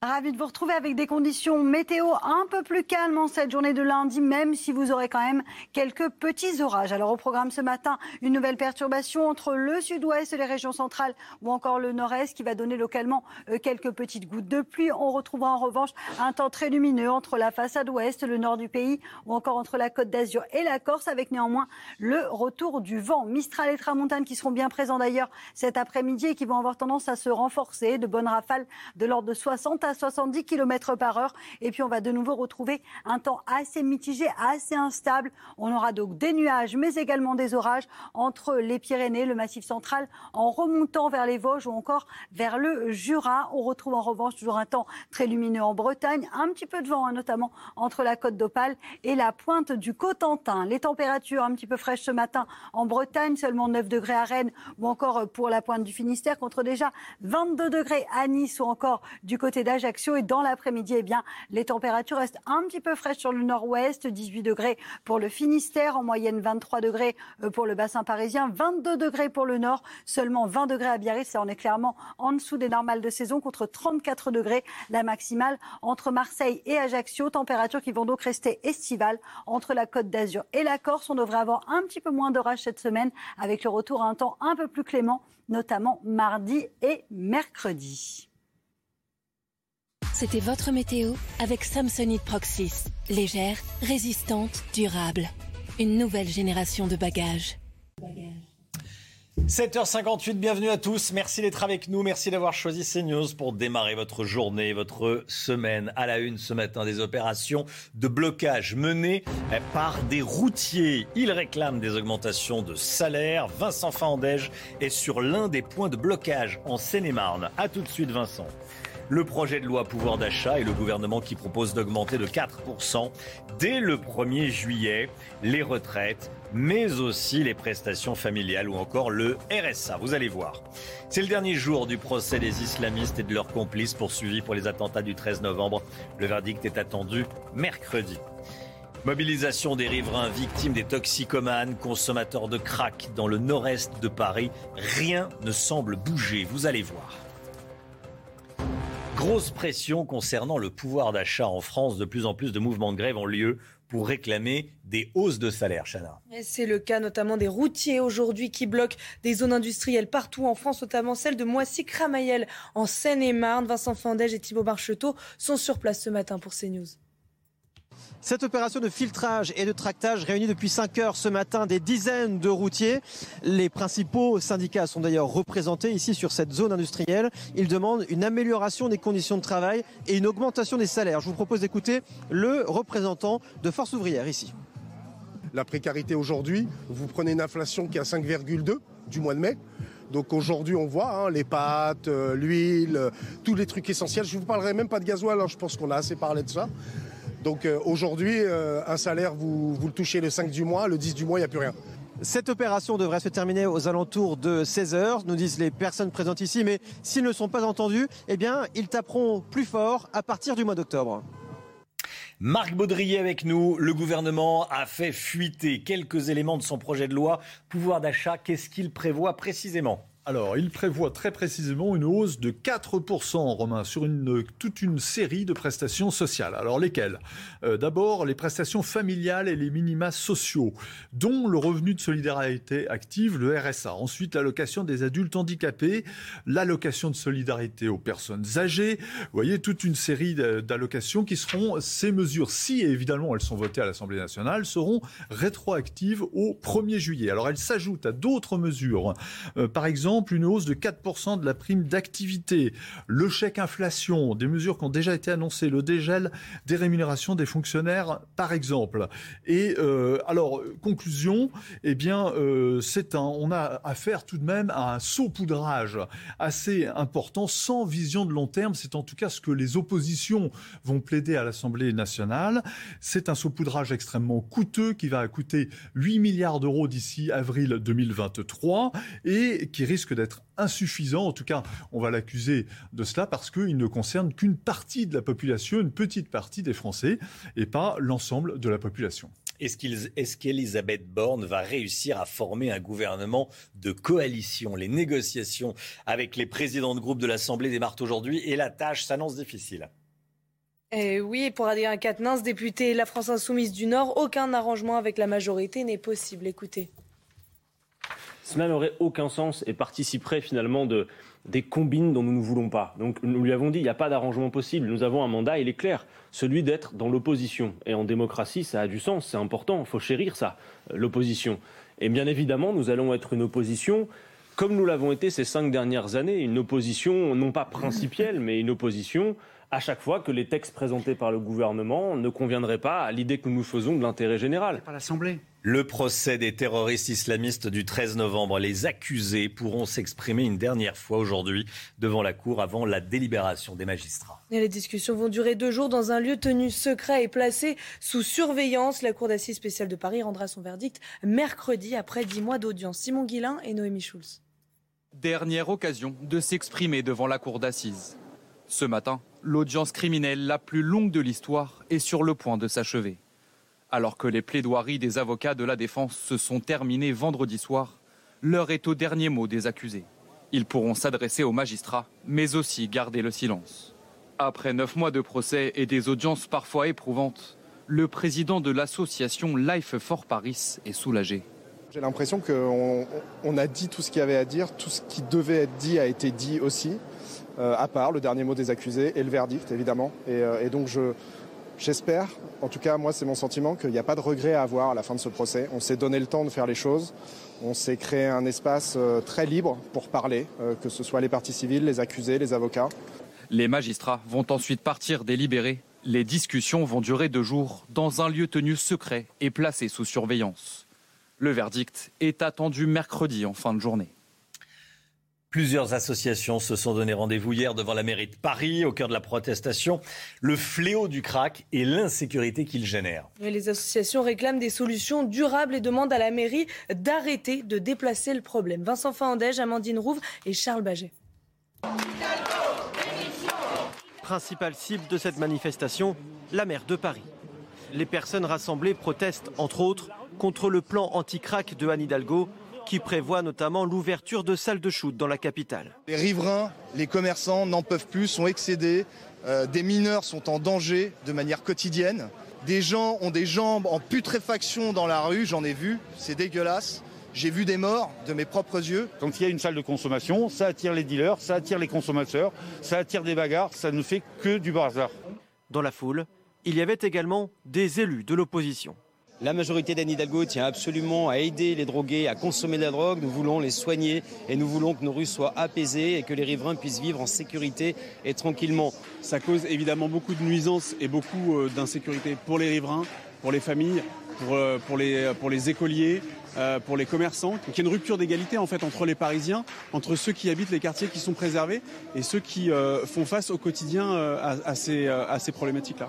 La manifestation a réuni 200 à 300 personnes devant l'hôtel de ville. La guerre en Ukraine. Volodymyr Zelensky va s'exprimer par visioconférence aujourd'hui au sommet du G7 organisé en Allemagne. Le président ukrainien devrait réclamer davantage d'aide aux dirigeants du G7, notamment plus d'armes pour son pays et le renforcement des sanctions contre la Russie. Général Clermont, qu'est-ce qu'on attend du G7 c'est effectivement la deuxième journée du G7 qui commence aujourd'hui, hein, les, sept pays les plus puissants de la planète. Hier, la, première journée a été euh, conclusive puisqu'elle a montré la, solidarité et, l'unité des, membres du G7 pour soutenir euh, l'Ukraine dans son combat contre la Russie. Il y a également une décision importante prise concernant la Chine puisque les pays du G7 ont décidé d'investir 600 milliards, c'est considérable, dans les pays en voie de développement pour euh, contrer la, stratégie des, routes de la, de, de la soie de la Chine. Ça, c'est du long terme et pour les Américains, c'est fondamental. Et aujourd'hui, en fait, ce n'est pas vrai plus un G7, c'est un G12, puisqu'on va parler d'un autre sujet, on va parler de sécurité alimentaire mondiale. Et pour ça, ils ont invité euh, cinq chefs d'État, euh, le, président de l'Inde, de l'Indonésie, de l'Afrique du Sud, du Sénégal et de l'Argentine pour aborder ce sujet. Et dans ce sujet, il y a deux volets qui sont discutés. Le premier volet, c'est la levée de l'embargo sur le blé ukrainien, les 20 millions de tonnes qui sont en attente de livraison en raison de l'embargo des Russes. Comment on peut trouver une solution à ce problème-là? Mon avis, on ne trouvera pas parce que plus il y a le chaos et plus Poutine est content. Et le deuxième sujet, c'est une initiative qui s'appelle FARM, le projet FARM, comme ferme en anglais, ça veut dire Food Agricultural Resilience Mission. C'est une initiative de l'Union européenne, de l'Union africaine et du G7 qui vise à aider les pays la difficulté. Alors, des aides financières, des aides à l'investissement, euh, le contrôle des prix. Mais tout ça, évidemment, c'est du long terme, voire du très long terme. Et pour l'instant, il y a, dans la perspective à court terme, de ce que l'ONU appelle une tornade de famille. Et pour l'instant, il n'y a pas de solution. Dernier point, euh, vous l'avez dit, le président Mmh. Zelensky va prendre la parole. Il répétera ce qu'il répète à l'envie, hein, euh, c'est-à-dire je veux plus d'armement, je veux plus de sanctions pour la Russie. Et ce n'est pas la guerre de l'Ukraine contre la Russie, c'est la guerre de tous contre la Russie. Merci mon général. 8h07, restez bien avec nous dans un instant. Fabien Roussel, secrétaire national du Parti communiste, sera l'invité de Laurence Ferrari. À tout de suite. CNews, bienvenue à tous. Dans un instant, Laurence Ferrari, vous recevrez euh, Fabien Roussel, secrétaire national du Parti communiste français. Mais tout de suite, c'est le point info avec Chanel Housteau. Ouverture du procès de Jean-Marc Reiser. Aujourd'hui, l'homme de 62 ans est renvoyé devant les assises du Bas-Rhin pour l'assassinat de Sophie Le Tan. Cette étudiante avait disparu en septembre 2018, juste après avoir visité l'appartement de l'accusé. Jean-Marc Reiser a toujours nié toute implication dans cette disparition. Il risque la prison à perpétuité. Les trois principaux fournisseurs d'énergie français tirent la sonnette d'alarme. EDF, Engie et Total appellent à limiter tout de suite notre consommation de carburant, de gaz et d'électricité. Sans ça, l'hiver sera difficile en cause la fin des livraisons de gaz russe en France. Volodymyr Zelensky va s'exprimer par visioconférence aujourd'hui au sommet du G7 organisé en Allemagne. Le président ukrainien devrait réclamer davantage d'aide aux dirigeants, notamment plus d'armes pour l'Ukraine et le renforcement des sanctions contre la Russie. 8h15, Laurence Ferrari. Fabien Roussel est votre invité ce matin. Bonjour Monsieur Rossel. Bonjour Laurence Ferrari. Bienvenue dans la matinale de CNews. Emmanuel Macron a donc chargé Elisabeth Borne de former un nouveau gouvernement pour début juillet. Un gouvernement qui ira des communistes au LR, a expliqué le chef de l'État. Ma question est très simple ce matin. En serez-vous? Écoutez, j'ai clairement dit au président de la République, et je ne cesse de le répéter depuis deux jours, que quand des communistes rentrent dans un gouvernement, c'est pour défendre les intérêts du monde du travail, des salariés, des travailleurs, l'industrie, nos services publics. Et donc, nous ne participerons pas, nous ne pouvons pas participer à un gouvernement qui garde comme logique de continuer de défendre les intérêts d'une minorité, la classe des riches, en refusant d'aller euh, mettre en place l'impôt sur la fortune, en refusant d'augmenter les salaires et les retraites. Et même, tel que je l'ai entendu dernièrement, à participer à un gouvernement qui envisagerait d'allonger l'âge de départ en retraite. Donc, ce n'est pas du tout à l'ordre du jour que nous participions à un tel gouvernement. En revanche, nous ferons tout, tout pour euh, faire en sorte qu'il y ait des mesures prises tout de suite pour le pouvoir d'achat des Français. Nous voulons que ça avance. Nous ne voulons pas bloquer, nous voulons avancer. Et c'est là la grande nuance avec euh, la France insoumise qui, elle, dit rien n'est possible, nous ne pourrons pas travailler avec ce gouvernement.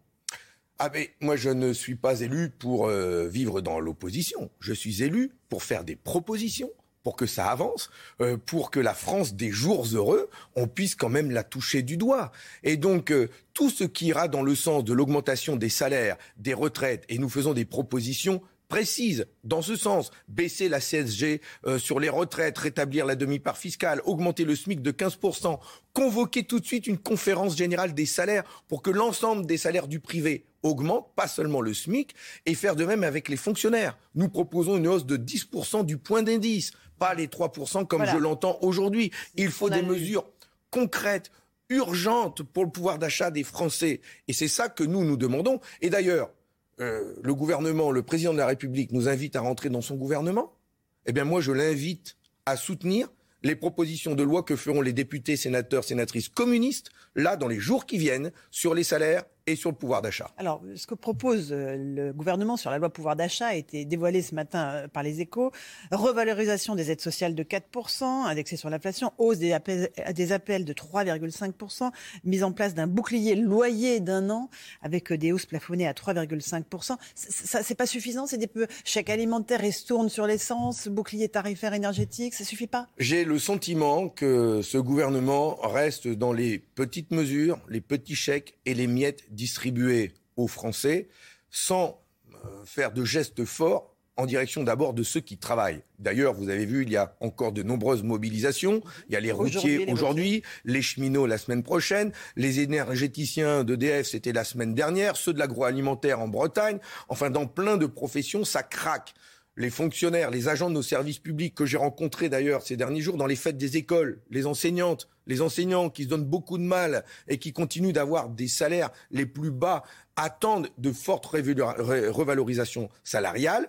Euh, et elles- tout le monde attend une augmentation du forfait kilométrique. Bref, il faut des mesures fortes. On ne se contentera pas de miettes. On se contente. Nous voulons euh, une, une forte augmentation du pouvoir d'achat. Et un dernier mot, on est à quelques jours des départs en vacances.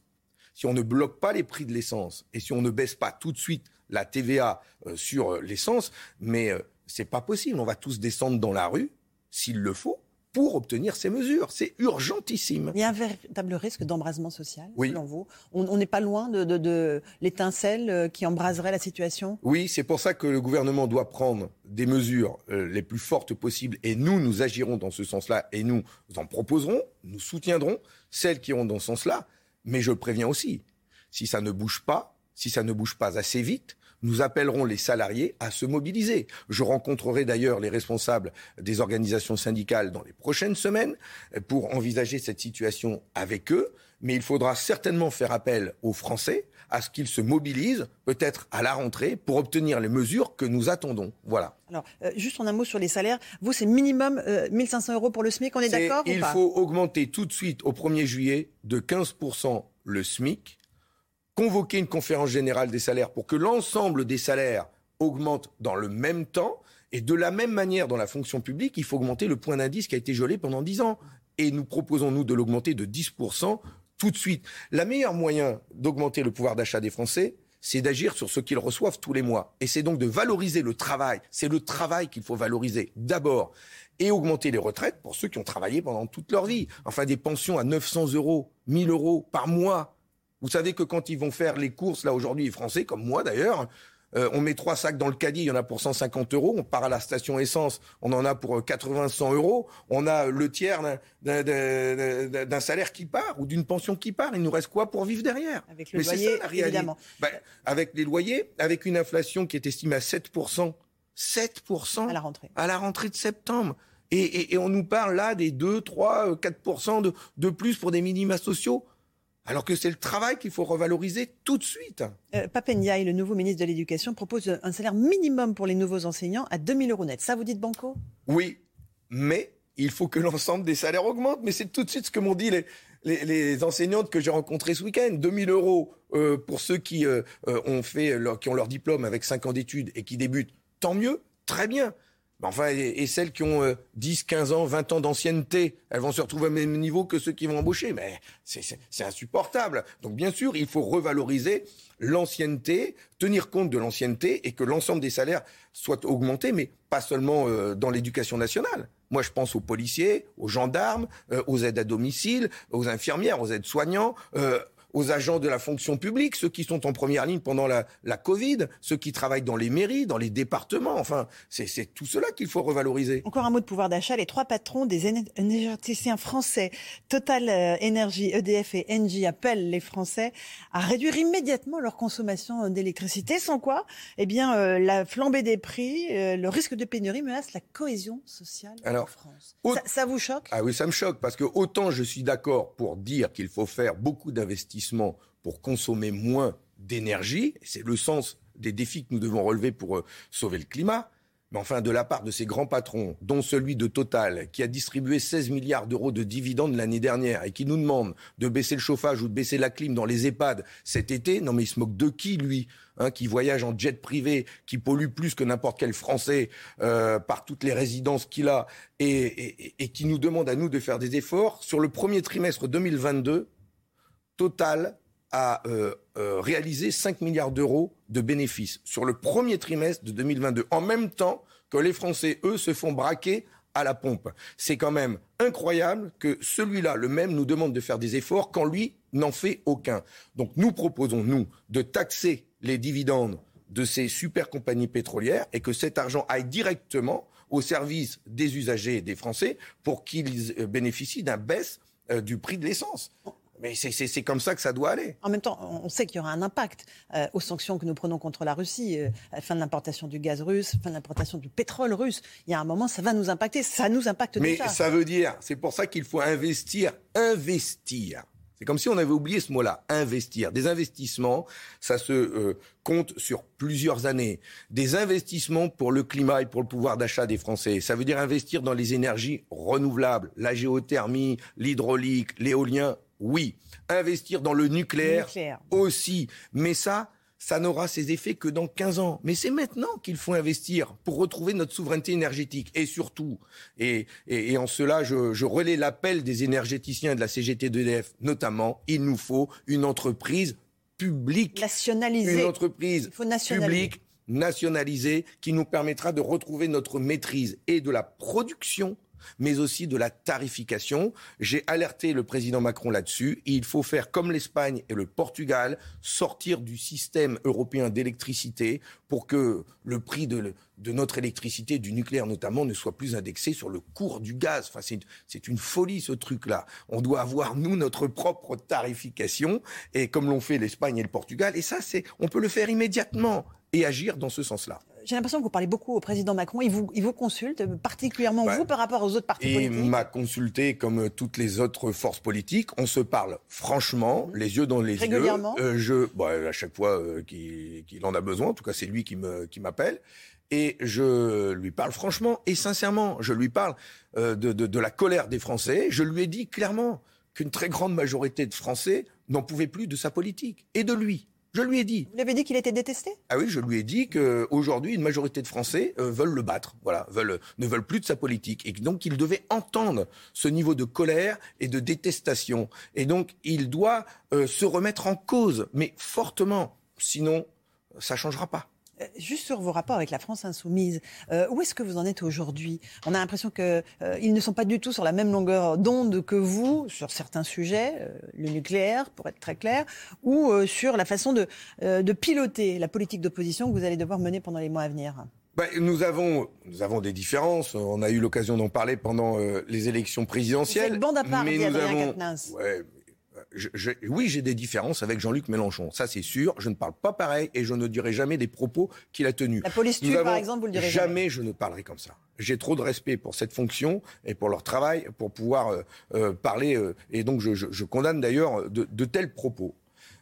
En revanche, je préfère dire quand même aujourd'hui que nous sommes d'accord à gauche et des groupes de gauche sur une série de mesures que nous souhaitons voir vite mises en œuvre sur les salaires, sur les retraites. Nous défendrons ensemble des propositions euh, à l'Assemblée nationale, mais les parlementaires communistes au Sénat et à l'Assemblée nationale auront aussi euh, leur propre voix au chapitre, leur propre texte. Nous sommes très attachés à notre indépendance et donc euh, notre liberté de vote. Et, euh, et donc, euh, nous nous exprimerons aussi euh, à part entière. Et ça, les électeurs nous l'ont dit. Et ils tiennent à ce que nous restions libres et indépendants. Juste sur la présidence de la commission des finances de l'Assemblée nationale, c'est un poste stratégique. Est-ce qu'il faut que ce soit le premier parti d'opposition en numérique qui obtienne cette présidence, à savoir le Rassemblement national? Mais aujourd'hui, moi, ce que je constate, c'est que la première force d'opposition, c'est l'ensemble des forces de gauche, les groupes que nous sommes aujourd'hui, communistes, GDR, avec les ultramarins. D'ailleurs, je vous annonce que nous serons 22 députés euh, GDR euh, présidés par André Chassaigne avec les ultramarins. 22 députés. les écologistes, les socialistes et les insoumis. Tout ça euh, forme le groupe, la, for- la, la force d'opposition la plus importante. Je souhaite que nous nous mettions d'accord Sur un nom sur et un nom, mais aussi sur la proposition qu'a faite Valérie Rabault de présidence tournante de la commission des finances, ce qui, est, ce qui serait juste, et, euh, et ce qui fait que chacun pourrait donc participer à cette commission qui est très importante. L'avortement, j'aimerais qu'on en parle ce matin, euh, après la décision de la Cour suprême américaine. Faut-il inscrire euh, le droit à l'avortement dans notre Constitution, comme le propose la majorité, avec des bémols? François Bayrou n'y est pas favorable. Nous avions, nous, à gauche, dans la précédente législature, proposé d'inscrire dans la Constitution le droit à l'avortement parce que, une fois que c'est inscrit dans la Constitution, c'est sanctuarisé. Et nous voyons bien, avec ce qui se passe aux États-Unis, que d'un président à l'autre, ça peut virer. Et donc, euh, il faut qu'en France, euh, ce soit quelque chose qui ne bouge pas. Ça fait partie des droits des femmes, des droits de l'homme. Euh. Aujourd'hui, des femmes meurent tous les jours à cause d'avortements clandestins, mal pratiqués. Et donc, nous devons protéger euh, ce, droit en, l'inscrivant dans la Constitution. Bien sûr, nous, nous, défendrons, nous soutiendrons une telle proposition. Vous pensez qu'il est menacé, le droit à l'avortement en France, par certains euh, partis politiques? Je ne pense pas qu'aujourd'hui, il soit particulièrement menacé. Il pourrait l'être demain s'il y avait une autre majorité politique euh, à la tête de notre pays. Et on sait que l'extrême droite, notamment, ou des courants intégristes religieux, euh, euh, sont, sont, sont, contre l'avortement. Et donc, il faut se, se prémunir d'un retour sur un tel droit. Donc, vous voterez cette proposition Bien sûr. D'ailleurs, je crois que les, les forces de gauche la proposeront aussi. Un tout petit mot de l'Ukraine. Le président Zelensky va s'exprimer au sommet du G7 pour demander plus d'armes pour son pays, nouveau renforcement des, des sanctions contre la Russie il faut aller de plus en plus loin pour euh, stopper Vladimir Poutine Vous voyez, Madame Ferrari, j'ai un regret que j'ai exprimé lors de ma rencontre aussi avec le président de la, République. J'ai voulu parler de pouvoir d'achat, mais j'ai aussi voulu parler de cette situation. Je regrette. Je regrette que la France et l'Union européenne n'aient pas pris de nouvelles euh, initiatives fortes pour un cessez-le-feu. Euh, et protéger les populations ukrainiennes. Ça fait bien longtemps, plusieurs semaines, qu'il n'y ait pas eu une idée, une proposition mise sur la table pour obtenir un cessez-le-feu. Et donc, euh, si la logique des semaines qui viennent, c'est d'être dans la course à l'armement, de toujours livrer plus d'armes et de ne pas prendre d'initiative pour la paix pour le cessez-le-feu, je crains que l'on s'inscrive dans un conflit long, dans une guerre longue et qui sera donc toujours prétexte derrière à ce qu'il y ait des, des politiques d'économie, d'austérité sur nous, sur les peuples européens et toujours plus de morts en Ukraine. Il faut sortir de ce conflit, obtenir un cessez-le-feu et mettre pour cela toutes les pressions politiques possibles. J'appelle la France à prendre des initiatives dans ce sens. Avec le spectre d'une famine mondiale, puisque les silos à grains ukrainiens sont bloqués. Mais tout à fait. J'étais un des premiers à alerter d'ailleurs euh, là-dessus en disant que le, blé était coincé euh, en Ukraine. Il faut trouver des solutions les plus rapides possibles, mais mettre à l'ordre du jour cesser le feu, paix, c'est d'abord ça qui doit compter. Ne pas s'inscrire dans un conflit long, ce serait dévastateur pour l'ensemble des peuples du monde, mais dévastateur pour l'Europe. Ce conflit est à quelques heures de chez nous. Il y a urgence. Merci Fabien Roussel d'être venu ce matin dans la matinale de CNews. À vous, Romain Desarbes, pour la suite.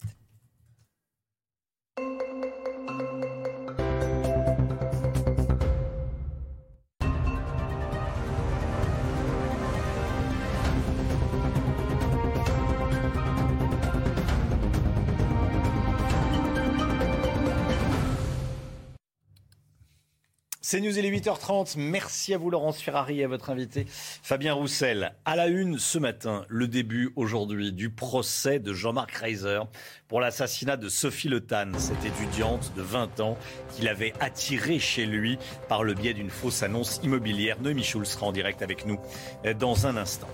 Des opérations de blocage menées par des routiers. Ce matin, ils réclament des augmentations de salaire. Vincent Faandège est sur l'un de ces points de blocage en Seine-et-Marne. A tout de suite, Vincent. Alerte sur les prix de l'énergie pour la rentrée. Les trois plus grands producteurs français nous demandent de faire de gros efforts. Quel type d'effort précisément? Tiens, bah, je vous poserai la question, Eric de Maten. A tout de suite, Eric. 627 atteintes à la laïcité entre décembre et mars dernier, en quatre mois. Il y a de plus en plus de ports de tenues religieuses dans les écoles. Le détail à suivre. Ouverture du procès de Jean-Marc Reiser. Aujourd'hui, cet homme de 62 ans, renvoyé devant les assises du Barin pour l'assassinat de Sophie Le Tan. Cette étudiante avait disparu en septembre 2018, juste après avoir visité l'appartement de l'accusé. Noémie Schulz en direct de Strasbourg avec nous. Noémie, c'est vous qui allez suivre ce procès. Il doit s'ouvrir cet après-midi, près de 4 ans après les faits. Hein. Oui, avec l'espoir pour la famille de Sophie Le Tan de comprendre ce qu'il s'est passé, quels ont été les derniers instants euh, de euh, la jeune fille. On se souvient qu'elle a disparu un jour de septembre 2018, le jour de ses 20 ans. Elle pense alors répondre à une petite annonce pour un appartement. Elle se rend à Schiltigheim. Elle ne donnera plus jamais signe de vie. Euh, une semaine plus tard, un homme est interpellé. Euh, il s'agit de Jean-Marc Reiser. C'est le propriétaire de l'appartement. Euh, c'est très rapidement sa téléphonie qui vont mettre les enquêteurs sur sa piste. Et puis des traces de sang retrouvées dans son appartement laissent peu de doute quant à son implication. Mais pendant des mois, Jean-Marc Reiser va nier. Il va continuer de clamer son innocence, même après la découverte de traces de sang de Sophie Le sur une scie retrouvée euh, dans sa cave. Et c'est presque par hasard que plus d'un an après la disparition euh, de la jeune fille, eh les restes de son corps seront retrouvés en forêt par des promeneurs.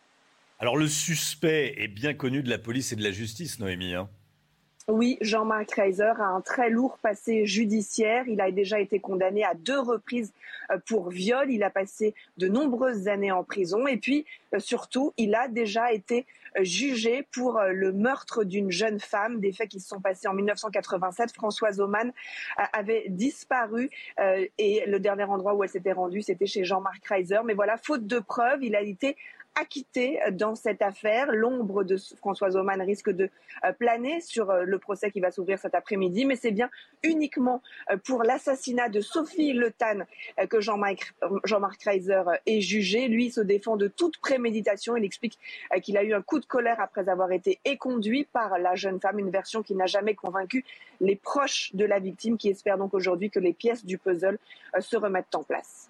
Merci beaucoup, Naomi Schulz. C'est vous donc qui euh, allez suivre ce procès à Strasbourg.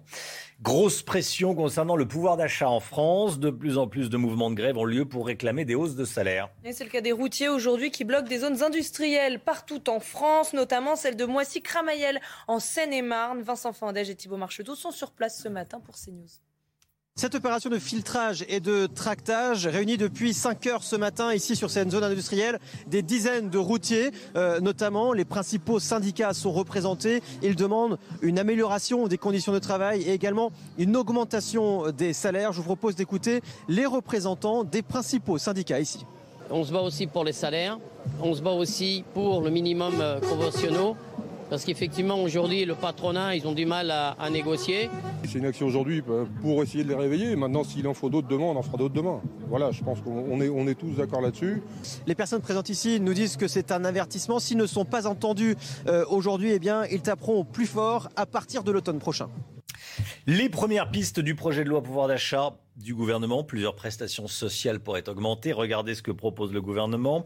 4% d'augmentation pour les pensions de retraite et d'invalidité, pour les prestations familiales, pour le RSA, l'allocation adulte handicapé. Mise en place également d'un dispositif d'intéressement en entreprise.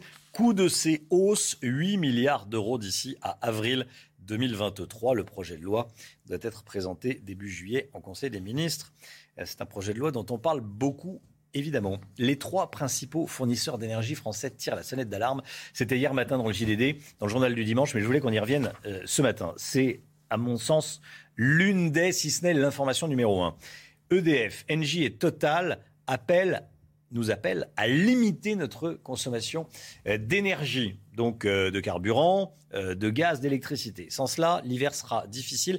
La situation menace la cohésion sociale du pays. C'est pas rien, c'est ce qu'ils disent dans leur, euh, dans leur tribune. Éric de Ritmaten, euh, comment faire des, économies d'énergie euh, Qu'est-ce qu'on est appelé à faire? Eh ben, tout simplement réduire la consommation de courant, de gaz. c'est par exemple, je vais vous donner la liste, hein, limiter les machines à laver. Euh, ensuite, bah, peut-être même moins fort la, température de la machine. Vous savez, souvent 90 degrés, c'est un peu trop, 60 même aussi. Priver, se priver de la climatisation euh, en été ou baisser un peu. Euh, également réduire la température des ballons d'eau chaude, éteindre les vitrines la nuit des magasins. Voilà, ce sont des efforts et ça, ce sont des efforts que l'on avait vus il y a bien longtemps. Ces efforts, ils étaient demandés en 1979. Ah c'est très loin. C'est ce qu'on appelait la chasse au gaspillage. À l'époque, il y avait même des autocollants sur les vitres arrière des voitures. Alors vous allez me dire pourquoi cet appel urgent des trois énergéticiens ici en France, parce que tout simplement, la France n'arrive pas à stocker son gaz. Elle pourrait le faire actuellement, elle pourrait monter à 100%, mais on consomme tellement de courant électrique que les centrales au gaz eh bien, consomment le gaz qui arrive, il est aussi consommé, donc il faut ralentir maintenant alors qu'on est en été pour pouvoir passer l'hiver sereinement. Et je précise qu'il est même envisagé de remettre en route une centrale au charbon, c'est celle de Saint-Avold en Moselle. Le propriétaire de cette centrale promet qu'il mettra plus de forêts, il plantera euh, des arbres pour pouvoir justement compenser cette l'impact carbone. Mais voyez où on en arrive. C'est vraiment des, situations très compliquées. Et donc, l'appel des, des énergéticiens à réduire notre consommation. Comme tous les matins, on vous consulte dans la matinale. Ce matin, on vous pose cette question. Qu'êtes-vous prêt à faire pour réduire votre consommation d'énergie? Euh, Tout le monde est prêt à faire un effort. En tout cas, toutes les personnes qu'on a interrogées. Écoutez vos réponses. C'est votre avis. Je pense que je serais prête à baisser le chauffage, quitte à m'habiller un peu plus chaudement à la maison, acheter une deuxième couette histoire bah, voilà, de me réchauffer, mais baisser le chauffage, je pense que c'est plutôt pas mal. Je marche, je prends plus ma voiture, enfin je la prends au minimum. Et puis euh, voilà, après euh, je vais essayer d'enlever mes, les prises de courant qui, que je peux débrancher notamment. Principalement bah, sur ce qui est euh, voilà, machine à laver ou euh, tous les appareils qui peuvent, être, euh, peuvent rester allumés on va dire, au quotidien essayer de les fermer un maximum euh, ou alors de faire tourner bah, par exemple les machines en heure creuse. Pour des raisons économiques aussi, mais écolo, euh, je ne prends plus ma voiture quasiment. D'ailleurs, on va peut-être la vendre. Et euh, je, bah, par contre, je prends un scooter. Mais ça consomme quand même beaucoup moins qu'une voiture. Voilà, tout le monde est prêt à faire, euh, à faire un effort. Plusieurs associations se sont donné rendez-vous hier devant la mairie de Paris. Au cœur de leur protestation, le fléau du crack et l'insécurité qu'il génère. Les associations réclament des solutions durables et demandent à la mairie d'arrêter de déplacer le problème. Stéphanie Benoît, porte-parole de l'association Villette Village, a été elle-même attaquée par un toxicomane. Elle était avec nous à 7 heures dans la matinale. Écoutez. Euh, La semaine dernière, je monte la bretelle du périph. Sur le périph, il y a un individu euh, à 8 heures du matin, donc aux heures de pointe, euh, pieds nus, en complètement, complètement désorienté et qui s'est jeté sur la fenêtre de ma voiture, qui a mis un énorme coup, m'a suivi. J'étais obligée de faire avancer devant pour pas qu'il m'expose la vitre de la voiture. Là encore, on m'a dit d'appeler le 3430. On m'a envoyé sur un commissariat qui n'était bien sûr pas du tout concerné. Donc voilà. Et c'est des 20 minutes de téléphone qu'on passe. Et enfin, c'est on, on vient un peu l'invraisemblable. En Donc les, aujourd'hui, les autorités réclame- vous disent euh, débrouillez-vous quoi. c'est ça. Donc c'est pour ça qu'aujourd'hui, on réclame officiellement un rendez-vous avec Monsieur Darmanin. D'accord. Donc ce matin, vous dites à- au ministre de l'Intérieur, on veut prendre rendez-vous avec vous, on veut que ce soit vous qui gériez ce dossier. Exactement, parce que c'est quand même ce même ministre de l'Intérieur à l'époque qui a pris la décision de les déplacer ici, qui a pris la décision de, les, déplacer porte de la Villette, du moins, et qui nous a laissé entendre que ça devait durer quelques jours, voire quelques heures. Euh, Ça va, ça fait neuf mois. Ça fait neuf mois depuis le 24. Voilà, rendez-vous euh, rendez-vous est pris. euh, un, conseiller de Gérald Darmanin devrait prendre contact avec Stéphanie Benoît. Normalement, en tout cas, on suit le, dossier de près, bien sûr. La Russie, la Russie qui va euh, livrer dans les prochains mois des missiles tactiques Iskander M à la Biélorussie. Ces armes sont capables de transporter des charges nucléaires. Général Clermont avec nous, comme tous les matins. Général, euh, pourquoi Vladimir Poutine décide-t-il d'équiper la Biélorussie de tels missiles? Et le contexte international l'oblige à faire de la gesticulation stratégique. Alors d'abord, revenons sur ce système d'armes. Euh, Le missile Iskander est déjà largement utilisé par la Russie dans sa guerre contre l'Ukraine. Ils en ont tiré plusieurs centaines. C'est une arme épouvantable. C'est sans doute la plus puissante des armes russes qui fait des dégâts considérables. Il y a, il y a deux modes de tir. Il y a soit un missile balistique euh, 500 kg de charge militaire à 500 km, ça fait des gros dégâts, soit euh, des missiles de croisière qui vont jusqu'à 2500 km. Évidemment, il y a une version conventionnelle et une version nucléaire. Donc, euh, euh, c'est la version nucléaire qui est agitée euh, devant les Occidentaux. C'est celle-ci qui serait déployée, euh, mais également conventionnelle, euh, en Biélorussie.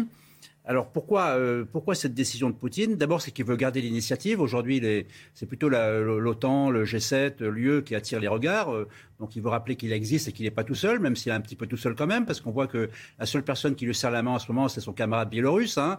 Donc 1 plus 1 égale 2, contre 30 plus 2 égale 32 de l'OTAN. Ça va être un peu compliqué pour lui dans les prochains jours, en particulier demain, puisque s'ouvre le sommet de l'OTAN, un sommet de l'OTAN qu'on pourrait appeler sommet de la résurrection de l'OTAN, dont on parlera peut-être un peu plus, longtemps euh, dans les prochains jours. Toujours est-il qu'il essaie de, il a bien compris que le sommet de l'OTAN allait décider le renforcement du flanc est de l'OTAN de façon permanente. Pour l'instant, c'est provisoire, ça veut dire permanente. Des forces de l'OTAN, américaines, françaises, roumaines, vont rester s'installer à domicile. Donc il fait la même chose, il renforce en fait sa frontière ouest, si c'est que la frontière ouest est assez limitée, puisque c'est la Biélorussie et Kaliningrad. Donc en Biélorussie, il va mettre des armes nucléaires tactiques. Il a obtenu, les Biélorusses ont voté un référendum qui leur permet de renouer euh, avec la, présence d'armes nucléaires tactiques qui avaient été euh, effacées après l'Union soviétique. Donc on est vraiment dans dans de la gesticulation stratégique. Juste deux points pour terminer. Premier point, euh, ce n'est pas parce qu'on menace des armes nucléaires euh, que l'on va les utiliser. Il faut bien différencier la menace et l'utilisation. Qu'elles soient tactiques ou stratégiques, elles servent surtout à dissuader l'adversaire.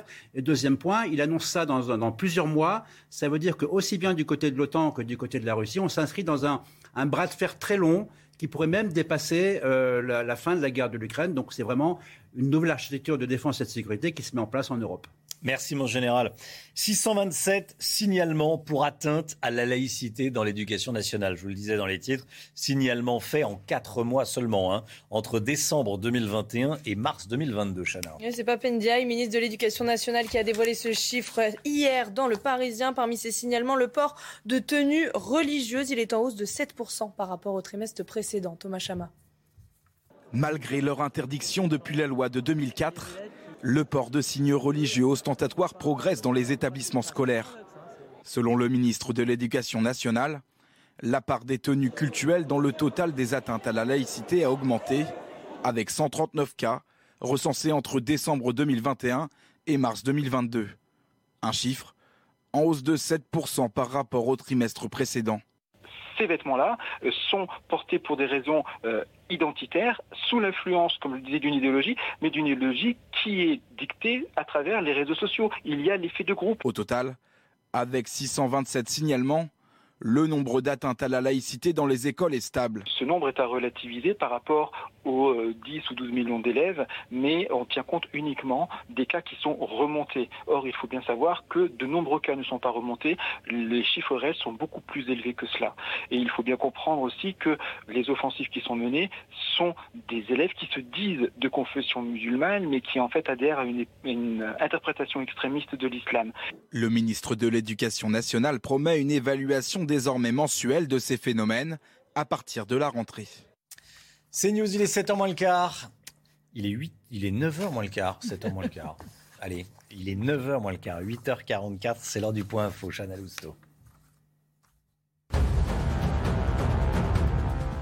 Le procès des terroristes islamistes du 13 novembre, les accusés pourront s'exprimer une dernière fois aujourd'hui devant la Cour avant la délibération des magistrats. Les discussions vont durer deux jours dans un lieu tenu secret et placé sous surveillance. La Cour d'assises spéciale de Paris rendra son verdict mercredi après dix mois d'audience. Les premières pistes du projet de loi pouvoir d'achat du gouvernement, plusieurs prestations sociales devraient augmenter de 4%. Parmi elles, les pensions de retraite, les prestations familiales ou encore le RSA. Cela devrait coûter 8 milliards d'euros d'ici à avril 2023. Grève nationale des routiers. Aujourd'hui, ils réclament une hausse des salaires et appellent à bloquer les zones industrielles dans toute la France. Une vingtaine de gros sites sont concernés selon les syndicats. D'autres pourraient être ciblés à la dernière minute. Merci Chana. C'est la santé tout de suite avec le docteur Brigitte Millot. Regardez votre programme avec pharmazone.fr. Le confort de commander en ligne en soutenant votre pharmacie.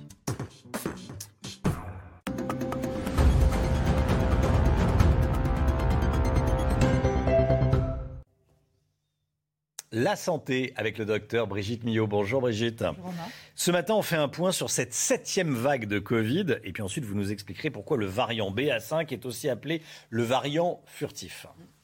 Alors un point, les derniers chiffres de Covid Tracker Mmh. hein, sur le nombre de contaminations qui explose. hein. Regardez, on a plus 41% en 7 jours sur les 7 derniers jours. Après, on va le voir, il est suivi d'une légère augmentation aussi du nombre d'hospitalisations. euh, qui augmente de 4% en 7 jours. En revanche, et heureusement, mais vous savez qu'il y a toujours un décalage tout de même, le nombre d'admissions en soins critiques, lui, ne bouge pas. Il reste stable, même moins 1,8%. Donc voilà euh, où nous en sommes actuellement de cette septième vague qui est due essentiellement au BA5.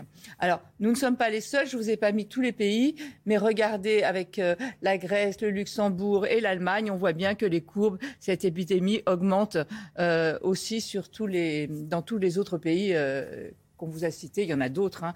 On ne les a pas tous mis pour la clarté de la, de la courbe. Donc on le voit, on n'est pas les seuls. Ça a déjà eu lieu ailleurs. On a eu cette épidémie, cette septième vague euh, due au BA5 en Afrique du Sud, qui a duré 6 à 8 semaines. On a eu la même chose au Portugal, qui a aussi duré 6 à 8 semaines. qui a touché essentiellement parmi les personnes décédées, c'était essentiellement des personnes âgées. Pour euh, les chiffres varient un peu, mais on va dire que certains annoncent 93% des personnes décédées avaient plus de 80 ans, d'autres disent 80%. Enfin, en tout cas, voilà, ça touche essentiellement les personnes âgées. Alors, vous le savez, se pose la question en France de la vaccination, de la quatrième vaccination ou deuxième dose de rappel. Pour l'instant, sont éligibles en France les personnes de plus de 60 ans. Mais quand on voit que ça touche les personnes âgées, je crois qu'il est temps, puisqu'on sait que euh, à peu près 9 euh, millions euh, des personnes éligibles ne sont toujours pas allées se faire vacciner. Si on est âgé, si on est à risque, il est temps de faire cette dose de rappel qui est recommandée. Hein. On est à l'ère de la responsabilisation maintenant, que ce soit pour les masques ou la vaccination. On peut décider soi-même. Et je pense qu'il est temps effectivement de faire cette, cette dose de rappel qui n'empêche pas rappelons-le, les contaminations, mais qui empêchent les formes graves. C'est vrai que la vaccination n'empêche pas les contaminations, on le voit, hein, mais elle empêche euh, les formes graves. Après, euh, ce variant, pourquoi l'appelle-t-on le variant furtif? Je rappelle que, en fait, quand on dit ce variant, c'est un sous-variant de la lignée Omicron. Dans la lignée Omicron, il y en a plusieurs. Eh bien, on s'est aperçu que justement, dans cette fameuse lignée Omicron, ceux qui avaient déjà été contaminés par le BA1 ou le BA2 pouvaient tout à fait attraper le BA4 ou le BA5. Donc, il n'immunise pas réellement. En fait, il y a un échappement immunitaire avec ce, variant. Et ça remet beaucoup de choses en question. Bah, ça remet la fameuse phrase d'Olivier Véran, une injection égale une infection, vous vous souvenez où on tenait compte en fait des infections comme si ça avait été une, vaccination? Donc là, a priori, on ne pourra plus dire qu'une infection égale une vaccination, puisqu'on sait qu'elle n'immunise pas, qu'elle ne protège pas. Donc ça, ça remet en cause cette phrase. Et ça remet aussi en cause l'arrivée des nouveaux vaccins qui étaient prévus pour la rentrée, qui étaient en préparation. Euh, notamment, on a les laboratoires Pfizer qui ont mis au point un vaccin qui était spécialement, qui était monovalent contre euh, l'Omicron. Donc, est-ce que puisqu'il y a un échappement immunitaire, est-ce que cette immunité sera efficace ou pas Ils sont à l'essai. Alors, on a aussi le laboratoire Moderna qui, lui, a fait un vaccin qui, est bien abouti, qui a fait un vaccin bivalent avec un brin d'ARN contre la souche ancestrale, souche Wuhan, et un brin ARN contre la souche Omicron. Mais voilà, ça remet beaucoup de choses en question, notamment sur l'immunité. C'est pour ça qu'on l'appelle le variant euh, furtif. Et puis, on voit de toute façon que, en fait, on ne sait jamais rien. On avait dit que c'était quand il faisait bon. Euh, c'est un peu ça la conclusion, ce que j'étais en train de me dire. C'est pas encourageant. Quand il faisait beau, on était protégés. Là, on a eu une canicule incroyable et on est quand même, on a un nombre de hmm. contaminations qui augmente. Euh, enfin voilà. En tout cas, résultat des courses. Si vous sentez, si vous êtes fragile, si vous êtes à risque, si vous êtes une personne âgée, euh, c'est l'ère de la responsabilisation. Donc, si vous voulez vous protéger, portez un masque FFP2, pourquoi pas, et euh, une quatrième dose aussi, pourquoi pas. Vous avez regardé votre programme avec pharmazone.fr, le confort de commander en ligne en soutenant votre pharmacie.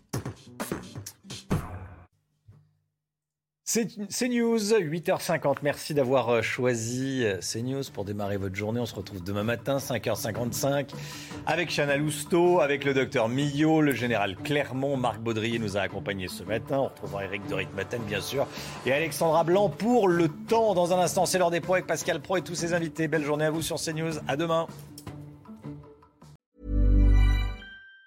Even on a budget, quality is non-negotiable. That's why Quince is the place to score high-end essentials at 50 to 80% less than similar brands. Get your hands on buttery soft cashmere sweaters from just 60 bucks, Italian leather jackets, and so much more. And the best part about Quince, they exclusively partner with factories committed to safe, ethical, and responsible manufacturing. Elevate your style without the elevated price tag with Quince. Go to quince.com slash upgrade for free shipping and 365-day returns.